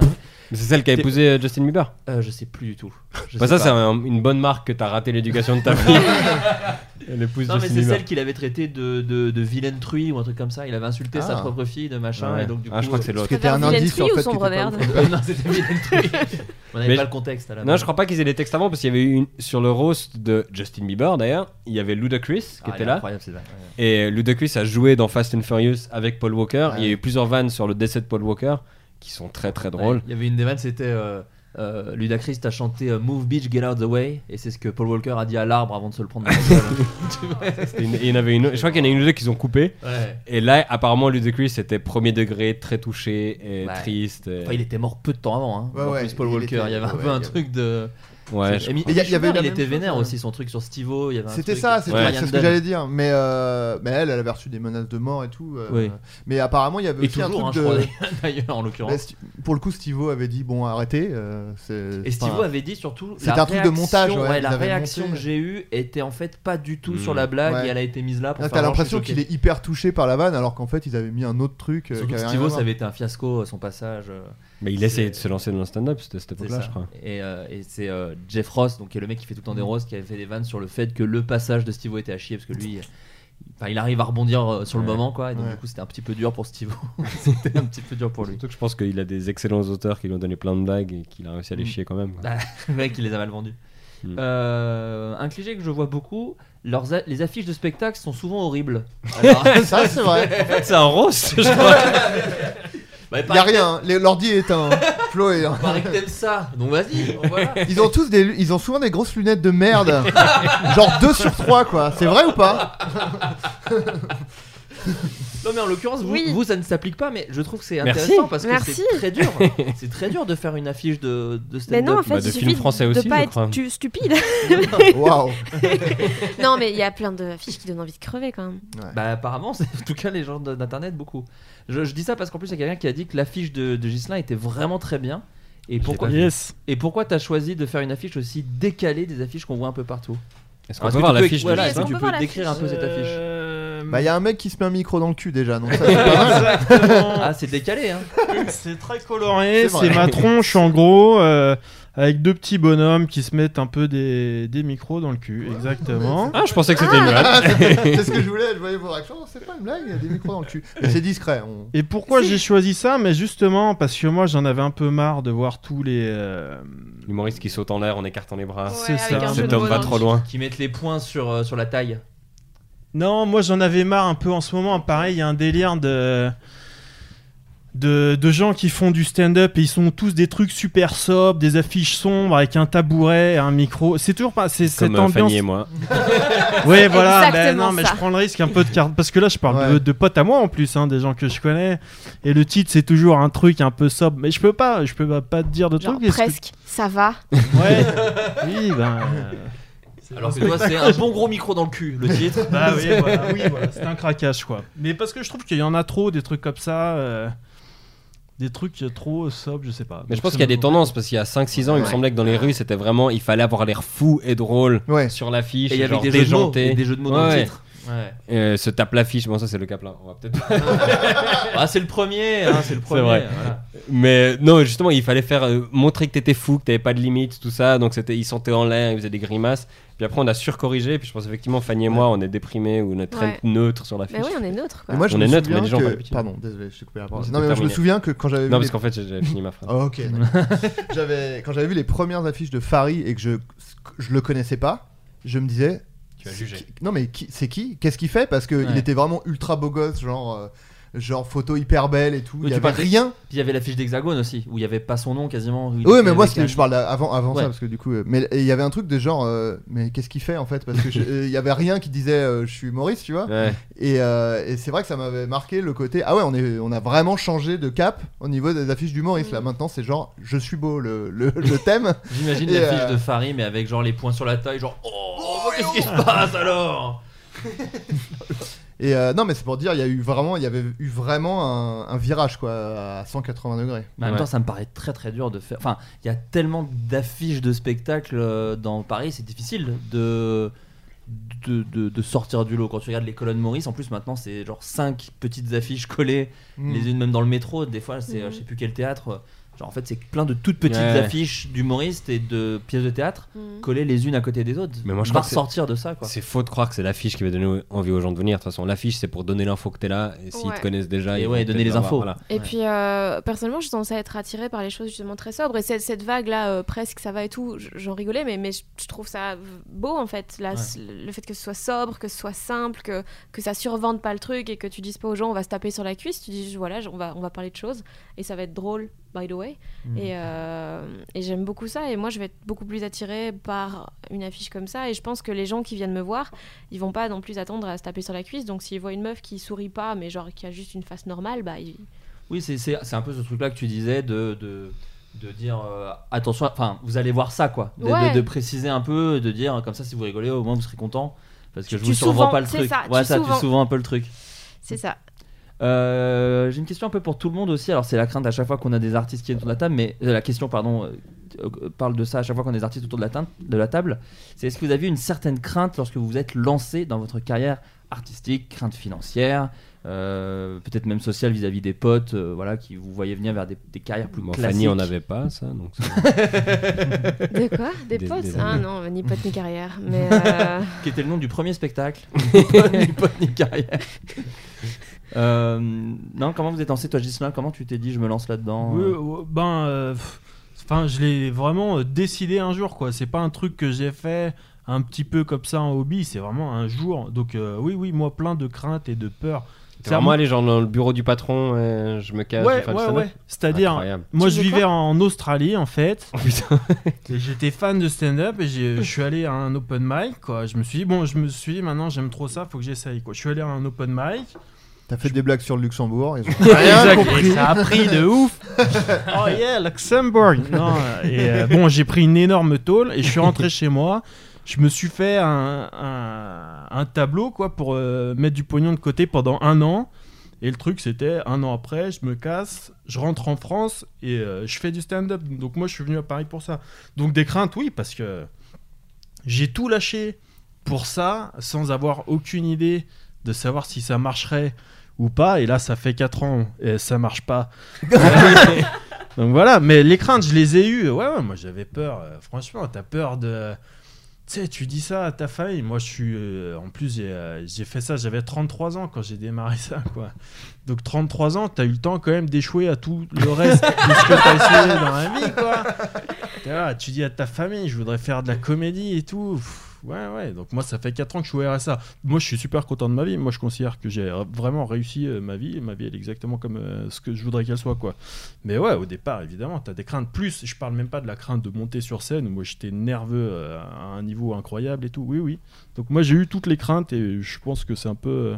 C'est inévitable, quoi. Même les gens super extravertis qui arrivent facilement à faire comme s'ils avaient pas peur, quelque part, tu peux pas faire ça sans avoir un petit peu peur, j'imagine. Et toi, Fanny, parce que justement, toi, tu dis que t'es quelqu'un de plutôt introverti, qui préfère lire des bouquins que sortir, tout ça. Mhm. Est-ce que on peut se dire sur le papier, c'est un peu antinomique avec le fait d'aller sur scène Comment, comment tu, as, tu, as, tu as dépassé ces trucs-là? Euh, Non, c'est Oui. ce qu'on en a parlé dans. enfin, bah, T'as que- écouté? Ouais. Oui. J'essaye de pas écouter les Euh. podcasts que fait Adrien sans moi. Euh, c'est de la pure jalousie. Euh, ben en fait euh, oui et non parce que d'un côté c'est beaucoup plus facile d'être sur scène et de raconter ce que j'ai envie de raconter que d'avoir une euh, relation, d'une conversation avec quelqu'un parce que là j'ai tout sous contrôle, je sais que ça va se passer exactement de telle façon et donc c'est beaucoup plus serein, beaucoup plus facile. Euh, et, euh, et puis ouais j'ai toujours fait des choses totalement contradictoires avec ce ce que j'étais là donc j'ai fait des relations publiques alors que je déteste parler aux gens et vendre des projets Du basket, alors que tu fais 1m42. c'est ça. C'est ça. Euh, donc ouais, mais ça n'a pas de sens et en même temps, euh, si, ça en a, mais j'ai jamais... euh, autant j'avais peur au début quand je montais sur scène parce que c'est c'est totalement contre-intuitif en fait. De dire je vais être la seule personne éclairée, vous allez m'écouter sans parler et vous allez payer. Hmm. Qu'est-ce que c'est que ce truc? Ça n'a aucun sens. ça n'a aucun sens. Ne faites pas ça. N'allez pas voir les humoristes. Mais euh, si. mais euh, non, là, j'ai, en fait, j'ai eu des peurs qui étaient, c'est vraiment des peurs de meuf euh, qui a pas de problème en fait, Ouais. parce que j'ai concrètement, j'avais un métier, j'avais un diplôme, donc au pire, si ça se passait mal, bah, j'avais un backup.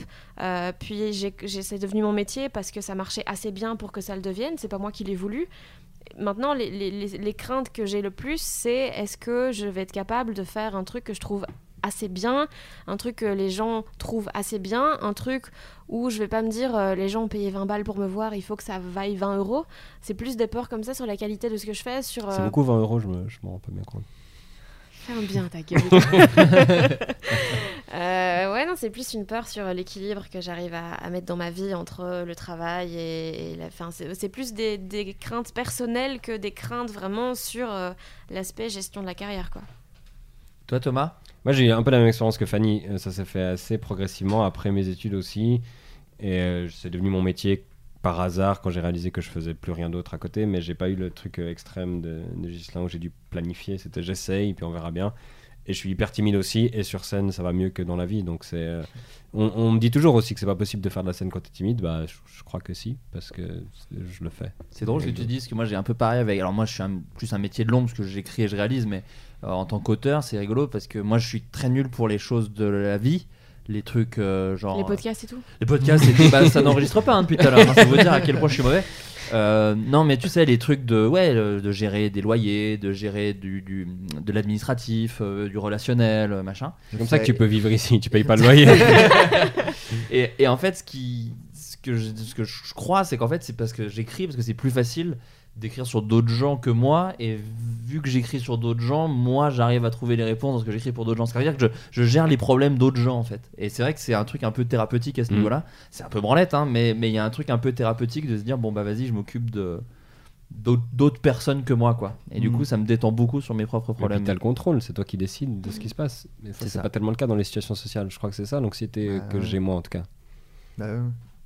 Toi, Adrien, parce que alors on va pas relancer le débat parce que les gens en plus demandent beaucoup, mais euh, Ah. qu'est-ce qui qu'est-ce qui te retient de, de- de monter sur scène outre euh, d'avoir un peu peur? Mais tu m'avais dit que le Bataclan, on a fait on a fait le Bataclan euh, sur Bah, scène avec pas Floodcast. pareil, on est, on est, je suis pas tout seul, c'est un public qui est. Oui, mais tu peux commencer à faire des scènes ouvertes sur un public un petit peu préacquis. Moi, par exemple, j'ai fait quelques petites scènes ouvertes et je suis allé à la première fois de Yacine Bellous. Et sans être un public acquis, c'est un public qui Bienveillant. bienveillant Ouais, déjà, ouais, je sais. et puis en plus qui en vrai pour les, le bon quart euh, connaissait ce que je faisais. Non, bah, il y a- c'est juste la trouille, il y a rien d'autre. Ouais. Donc euh, voilà. Mais ça va mieux ou pas à ce niveau-là? Non, pas trop. En fait. Est-ce que ça t'embête qu'on en parle? Non, non, pas du tout. Non, mais je dis toujours la même chose. Et, euh, donc euh, voilà, mais. euh, non, bah, je sais pas. J'en reparle pour que les, les gens ne lui disent pas sur Twitter. C'est ça le truc. C'est-à-dire que. Oh, quand- t'inquiète. Adrien, sombre merde, quand est-ce que tu fais du stand-up? Euh, les amis, on arrive au bout de, Oh. de ce podcast. Écoutez, bah oui, ça, va- ça va à une vitesse. Euh, J'ai quelques. Est-ce que vous pouvez partager peut-être quelques recommandations culturelles? Je sais pas Putain, si Gislain Adrien te l'a dit. Je lui ai Si, dit, si, et du coup, euh, moi j'ai oublié. Ah putain. Non, non, mais t'inquiète. t'inquiète. euh, Thomas, tu m'as l'air prêt comme Ouais. une analogie. Moi, je vais faire des recommandations. comme une analogie, j'ai pas trouvé mon Bah, analogie. c'était bien. donc, euh, voilà. Moi, j'ai pas relevé. Euh, je voulais faire des recommandations euh, patriotes parce que j'ai plusieurs compatriotes qui jouent à Paris en ce moment et qui sont drôles et qui sont. Et l'entre-soi des humoristes. Ouais, des y humoristes revient. suisses. euh. non, il y a Marina Rollman. Elle, elle, pour le coup, ça marche très bien. C'est très bien rempli. Et elle part en tournée. Donc, si ça passe près de chez vous, ça s'appelle Un spectacle drôle. Et c'est vrai. Hmm. Euh, Charles Nouveau, qui est un humoriste de Nyon. S'il y a des gens qui nous écoutent en Suisse. Ah ouais, mais je le connais, tu sais, je- on se connaît pas, je suis toujours un peu gêné de- d'inviter des gens Bah que alors, je ça lui ferait très plaisir, je pense. oui, le- Ouais. moi je l'ai vu justement à la à première fois, il m'a fait il était très très drôle. Il est très Très, marrant. très il a un spectacle qui s'appelle Joie de vivre, qui est vraiment dans la même lancée Ouais, que nous. Une des affiches préférées de Gislain. De Gislain, ouais, euh, très déprimante. Euh, lui, il joue à Paris en ce moment. Et il y a encore un autre qui est à Paris en ce moment qui s'appelle Alexandre Kominek. Et lui, c'est vraiment beaucoup plus trash et très très drôle. Et lui, c'est. Euh, C'est le seul Suisse qui a de l'énergie parmi ceux que tu as cités. C'est vrai. C'est vrai que parmi ceux que j'ai cités là, c'est celui qui a, Il pris l'énergie des quatre en fait. C'est comme dans Du Space pays, Jam, on a, on a touché la balle de basket en même temps. Et c'est allé chez lui. Et lui, ça s'appelle euh, Alexandre Kominek. Et c'est aussi à Paris en ce moment. Donc euh, allez les voir, ils sont marrants. Moi, je me casse de Paris parce que j'ai un peu de la peine, mais eux, ils restent. Donc, euh, allez voir les Suisses. Mais non, mais tu fais une petite tournée, tu fais l'européen, tu as dit. C'est vrai. Voilà, mais je reviendrai trois jours. Là, j'étais là un mois et j'ai. Et stop, j'ai l'impression. C'était une expérience de vie. Donc il y a vraiment ce truc là, c'est vraiment angoissant pour les gens Paris. Bah alors les gens, je sais pas, moi je, moi je viens d'une petite ville euh, qui me plaît beaucoup et où je suis à l'aise, où j'ai mes repères et où mes angoisses sont gérées par le fait que j'ai mon confort et, et- et tout ce que j'ai mis en place sur des années. Et quand je débarque à Paris, il y a tout qui saute en pièces, puis je suis pas bien. Mais c'est vrai que c'est. Moi je suis allé à Neuchâtel en Suisse, Ah ouais. et c'est vrai que d'un coup c'est quand même extrêmement relaxant. hein. Il y a un truc apaisant, je Ah crois, hein. ouais. Bah, déjà tu prends un petit train, ce qui est vraiment. T'as Ouais. l'impression d'aller voir le Père Noël, parce que tu vas vraiment prendre un petit train dans les montagnes enneigées où il n'y a pas grand monde dans le train. Et du coup, ouais, c'est très relaxant. ça hein. dépend de l'heure à laquelle tu le prends. Je veux pas casser ton cliché, hein, je suis désolé. Non mais c'était des, des lutins. C'est pour ça que je te parle du Père Noël, c'est des nains de- dans le truc. Mais c'est vrai que les Français, quand ils viennent euh, dans des petites villes en Suisse, ils ont ce côté apaisant. Et ils, ils m'en parlent tout le temps, Ah, on est hyper bien. Et bah nous, c'est l'inverse, parce que nous, c'est notre, c'est notre truc de base, tu vois, c'est c'est notre ça. benchmark. Et quand on vient ici, bah du coup, on est très angoissé. Puis là, t'es venu dans le mois de janvier qui était parfait pour C'est Paris. très bon Euh, timing, ouais, très très bon timing. Là. janvier. Ouais, j'ai eu les grèves au début, le coronavirus à la fin. c'est- Parfait. t'as quand même rempli malgré tout toutes les dates. Mais c'est l'avantage de jamais être là. Je crois que Ouais. les gens qui voulaient me voir à Paris, ça s'est accumulé, accumulé, accumulé. Et puis je viens jamais. Et puis là, ils viennent Attention, tous. t'as dit un truc positif sur Thomas. Ah, mais- J'ai pas dit que c'était mérité. hein. Ouais. c'est vrai que t'as dit c'est fou. C'est vrai que c'est vrai. Donc, C'est surprenant. bon, je- autant pour moi. Euh, Ghislain? Ouais, moi j'ai une reco. Euh, non, mais parce que j'ai préparé justement, j'étais content de venir. Quand je me suis dit qu'il y avait une reco à faire, euh, je me suis dit ça va être l'occasion un peu de faire justice parce que j'ai l'impression de passer ma vie à me dire putain ça c'est génial et personne ne suit et alors qu'il y a des trucs de merde qui font des milliards de vues. Donc je me suis dit je vais en profiter pour corriger Fait- tout on ça. fait pas autant. euh, Et puis euh, finalement je me suis dit alors qu'est-ce qui mérite d'être plus connu? Et euh, il y a vraiment rien qui m'est venu. Donc je l'ai bien pris, je me suis dit finalement tout est bien euh, à sa place. quoi. Donc j'ai une vidéo YouTube qui est moyenne. Ça C'est s'appelle une chef qui hurle. ça s'appelle Arte, euh, les bonnes conditions, immersion dans la jeunesse dorée française. Rien à voir avec le stand-up. Euh, c'est un reportage qui suit des jeunes, un peu des jeunes bourges de Paris, à rive gauche, et qui les suit pendant 15 ans et qui les ouais. interviewe. Et donc tu vois l'évolution, et je trouve, je sais pas si ça a été beaucoup fait, mais c'est vachement euh, marrant de voir l'évolution des gens. Genre Boyhood. Euh, Ouais, Euh, écoute, bah, mais ils ont pas de problème. Boyhood, Boyhood, j'ai pas vu, mais ouais. Moi non plus. Ça aurait été. ouais, c'est vrai que t'es bon. C'est vrai que t'es fort. Et euh, ça aurait été encore plus marrant de faire ça avec plein de gens de la population différente, mais c'est déjà, euh, c'est déjà euh, pas mal euh, à voir. Et sinon, voilà, tout va bien. Fanny? Euh, bah, moi, du coup, j'ai pas maté grand chose dernièrement, mais euh, sur YouTube, euh, Chronomusique, Ouais, bah oui. La famille. Le euh, Le frérot, hein, le sang de la veine, tout simplement, j'ai l'impression. le- C'est le Voilà. sang de la veine, exactement. bien sûr, bien C'est- Oui, non, qui est très Pierre chouette. sang de la veine. Mais qui est une des personnes les plus bienveillantes de YouTube, je Ouais, pense. Euh, c'est vraiment un gars sûr. C'est Euh, pas difficile. Oui, honnêtement, le niveau était pas haut. Euh, Alfie aussi, euh, c'est ça qui, comme ça qu'il Mm. s'appelle, qui fait les vidéos sur euh, BoJack. Horseman, euh, Bo Burnham. Là pour l'instant, c'est toutes les recos de l'émission de Kian qui est sortie hier. Ouais. On Ah, ah, j'ai pas Adrien, Adrien a, recommandé Chrono Musique et j'ai recommandé Alfie. Mais c'est pas grave. Et Mais comme quoi, tu es ici chez toi. Voilà. Je Ouais, suis- l'entre- je suis un soi- cliché. Alors, tu Euh, sinon, ben, euh, le show de Sarah, Silver- Sarah Silverman dont j'ai parlé tantôt sur HBO, il s'appelle euh, We Are Et l'avantage, Mm. c'est que c'est c'est plus genre des idées lancées comme ça. Quoi, vous l'avez recommandé où Non, non, mais c'est Adrien, il a fait un petit hmm de connaisseur. J'ai bien aimé. Il a fait hmm, oui. Non, non, mais parce que je me dis, il est pas très récent, si Si Non, il y a pense un- que non, non, d'accord. quelques- Parce que je il me disais, ah, il y en a un nouveau. Non, il est sur OCS. j'ai fait genre, ah, il est sur HBO, je donc sur OCS. Laisse-moi parler. Ouais. Oh, ça va là Qui vous invite?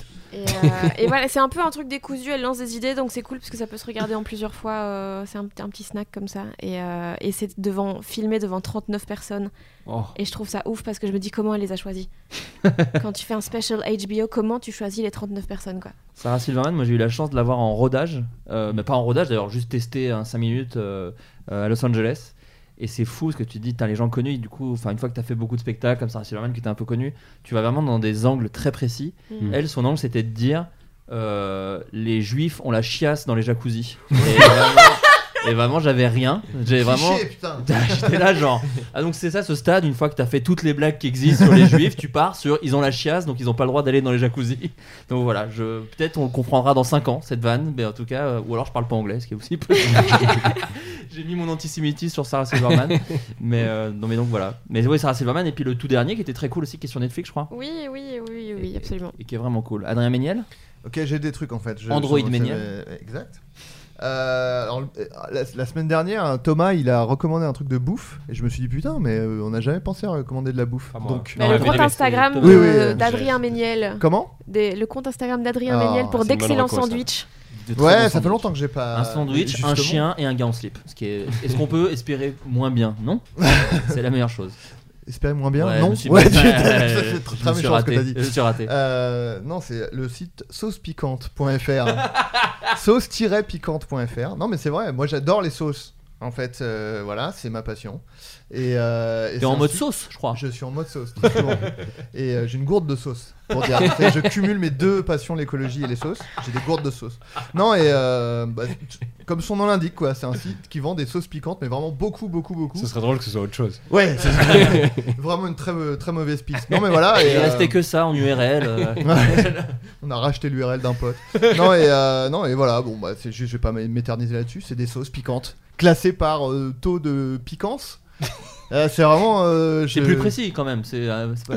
De Taux quoi de piquant, ça- ça- c'est plus Non mais c'est genre très pi- un- très peu piquant, Mais il y a un une peu échelle, piquant, non? Il y a pas- il y a horrible. pas, euh, ah une oui, il y a une gradation. échelle, oui, parce Ouais. qu'il y a le, À le l'échelle de programme piquance. Hot Ones là qui euh, justement. Mais euh, là c'est juste, euh, t'as des flammes et une flamme c'est pas très piquant, cinq flammes c'est très piquant. Donc quoi. c'est sur 5 Euh, je crois ouais. Et, euh, et voilà. Et, euh, et non, sinon, il y a, j'ai découvert là récemment que, bon, alors c'est un peu une reco de gens, voilà, il faut payer, c'est un peu cher, mais c'est sur, quand tu payes MyCanal, tu as tout Adult Swim maintenant. Oui. Et ça, c'est vraiment trop bien. Donc, t'as genre Rick et Morty, bien sûr, mais t'as genre euh, Morel, euh, Morel Aurel. euh, Pickle Rick, hein, d'ailleurs, je vous le rappelle. Pickle Rick, Voilà, j'adore. qu'on est des geeks hein, ici, Voilà. donc euh, voilà.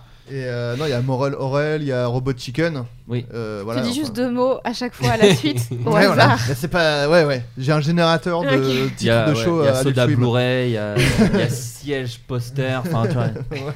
Tu pourrais prendre une demi-journée pour créer un générateur de. S'il y a quelqu'un qui peut le faire, c'est toi. Et il y a ça, et il y a enfin une chaîne YouTube d'un mec qui s'appelle James Gurney. Euh, donc on n'est pas du tout dans l'humour, mais euh, James Gurney, G-U-R-N-E-Y. Et c'est juste un mec qui peint. Donc si, euh, donc c'est, faut pas aimer spécialement la peinture pour le faire parce que c'est un peu comme les gens qui regardent les vidéos de Bob Ross ou qui, tu peux mettre ça en fond et Paix à a- son âme. paix à son âme. Il Il bien se marrer là-haut avec. Coluche et des proches. Bien sûr. Et, euh, et, euh, et voilà, et donc euh, si, si on s'intéresse à la peinture, c'est Sur de la SMR pour les yeux?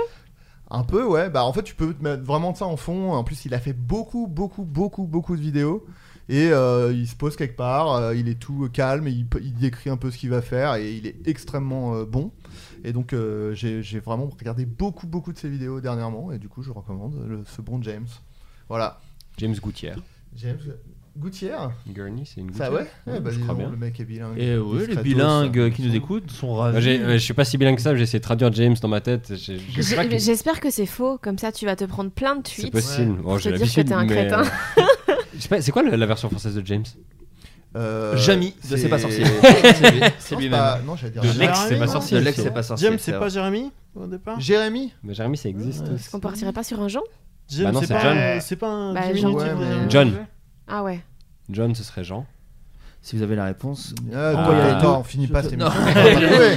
Je vais quand même conseiller moi mon truc. Ça s'appelle euh, Total Tracks. C'est un podcast qui parle. Alors c'est, euh, ça parle de musique de film, euh, mais qui retrace en gros des genres entiers euh, par la musique de film. C'est très calé. Et en même temps, je trouve pas ça très. Enfin moi, j'y connais vraiment rien du tout en musique classique et en, musique orchestrale. Et euh, parce que c'est surtout ça, c'est des compositeurs orchestraux.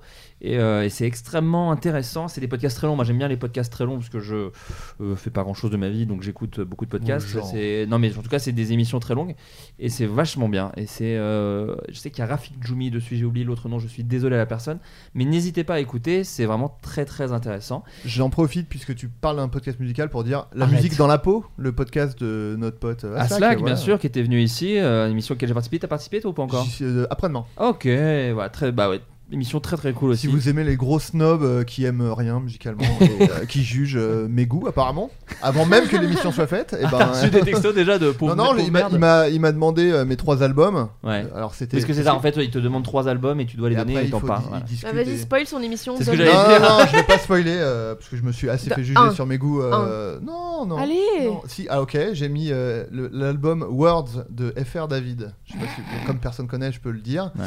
Et voilà. Il y a, Non, il y a un je petit pense- ROH 2F, rassure-moi. Bah non, non, Ah, non, même non. Ah oui, euh, oui, non. mais euh, non, mais justement, il demande de, de citer trois albums qui ont marqué ta vie. Donc déjà, c'est hyper dur parce que rien, aucun album n'a marqué ma vie euh, vraiment. Mais euh, et en plus, euh, moi, euh, faire des choix, c'est un peu compliqué parce qu'à chaque fois, je me dis ah putain, mais je suis sûr que je vais oublier un truc essentiel et tout machin. Et une fois que je lui ai donné, il a fait ah ok. Il a juste Ah, répondu dur. ça. Dur. Et euh, donc je lui ai dit ok j'annule. Et après j'ai dit non en fait j'annule pas, je vais venir gâcher votre euh, émission de sale snob de merde et vous insulter. Donc euh, écoutez, euh, mon, mon- Ça devrait être une bonne émission du coup. Voilà. Bon bah très bien, Euh, merci beaucoup d'avoir accepté l'invitation, d'être venu. Merci à vous. Il y a un cliché sur lequel je suis pas passé qui s'appelle, qui il paraît que vous êtes tous dépressifs. Et Oui. euh, Oui, ça, oui. Voilà, parce que, c'est- oui. Les gens auront pu se faire une idée là-dessus. Voilà, euh, c'est ce que je me suis dit. Je me suis dit, l'émission parle d'elle-même, il n'y a peut-être pas besoin de s'arrêter sur ce point précis. Euh, on va refaire un, dernier tour de table et aussi n'hésitez pas à dire les dates, votre promotion, tout ça. Euh, Ghislain Bic, en ce moment, qu'est-ce que, qu'est-ce que tu fais? Alors, moi, je suis en spectacle tous les mercredis à la Petite Loge à Paris, le plus petit théâtre de Paris. Il y a 25 places. Donc, c'est très vite complet. Voilà. C'est euh, vers Pigalle, c'est ça? C'est à Pigalle, ouais, Pigalle. vers, euh, Mais Les Saint-Georges. plus grands ont commencé là-bas. C'est assez réputé cette salle. Tous les, tous les meilleurs euh, commencent à Petite Loge. Non, je sais pas. Enfin, si, en vrai, c'est un super théâtre, euh, la Petite Loge. Euh, allez regarder la, petite, la programmation de la Petite Loge parce que moi, je trouve c'est le plus petit et je trouve que c'est dans les petits théâtres de Paris, je trouve que c'est un des meilleurs. Donc voilà, Gislain Blic sur tous les réseaux sociaux et je suis en, en spectacle tous les mercredis soirs. Thomas? Thomas Wiesel, avec un W, on tournait en Suisse, en France et un petit peu en Belgique. Donc Paris, Lyon, Toulouse, et puis j'ai un site euh, thomaswiesel.com. Où il y a toutes les dates. Ouais. Et tu refais, ça, quelques Européens. Une super Le salle, l'Européen. 11 et 12 mai, ouais, je me réjouis. Ouais, c'est vraiment une ça super va être salle. cool. 11 et 12 mai à Paris, à l'Européen. Et sur Instagram aussi, c'est cool de suivre parce que tu mets beaucoup d'extraits de, de, de, Ouais, de, de quand je vais 5 faire des minutes, de privés, 10 minutes que tu ouais. joues. Ouais, et c'est assez cool. Moi, je t'ai découvert comme ça et c'est Ah, merci. c'est cool de faire ça. Enfin, ça, c'est de plus en Bah, plus. c'est des mais blagues que j'écris pour un truc précis et que je vais jouer qu'une fois, donc je me dis que. Est-ce que le truc de matelas est sur YouTube? Non, ça c'était avant. Avant Mm. YouTube? Mais il y a C'était des blagues en, YouTube. en Afrique du Sud. euh, J'ai fait un passage en Afrique du Sud. Oui, qui a beaucoup tourné, que j'ai vu. Ouais, ouais. Oui, Parce que t'as mis toutes les références à toutes les blagues. Ouais, bah typiquement là c'était les gens qui disent si tu débarques dans une ville, bah là j'ai débarqué dans un pays, je suis pas sorti de la chambre d'hôtel mais j'ai lu Wikipédia. Et ça Et suffit. après je suis allé sur scène. Ouais, plus ou moins. Non mais oui, alors ça je, je mets un peu des vidéos donc c'est Wiesel Tom sur Instagram. Fanny? Euh, Fanny Ruet sur Instagram, Facebook, Twitter, tout ça. Je veux le swipe up, donc suivez-moi. ouais. Euh, sinon, je joue donc euh, tous les lundis soirs au Barbès Comedy Club en janvier-février. À partir d'avril, c'est à la nouvelle scène tous les mardis. Et puis, ouais, il y a pas mal de dates Belgique, France, Suisse. Donc voilà, j'ai un petit site internet Bah qui oui. s'appelle. Ah, bien joué. Bah ouais, mais sauce piquante, c'était déjà pris. C'est ça. Très bien, bah écoutez, en tout cas, merci beaucoup d'avoir répondu Merci. euh, présent à l'invitation, c'était super cool. Avec Adrien, bah, je suis pas sûr la semaine prochaine. Là, on en a enchaîné, hein, franchement. Enfin, on en a fait pas bah, mal. C'est toi qui On- décides, c'est toi le chef. Oui, bon, on verra. Et, mais, euh, et à très bientôt. Et puis merci encore. Au revoir tout le monde. Ciao. Bisous. Bye. Salut. Bye.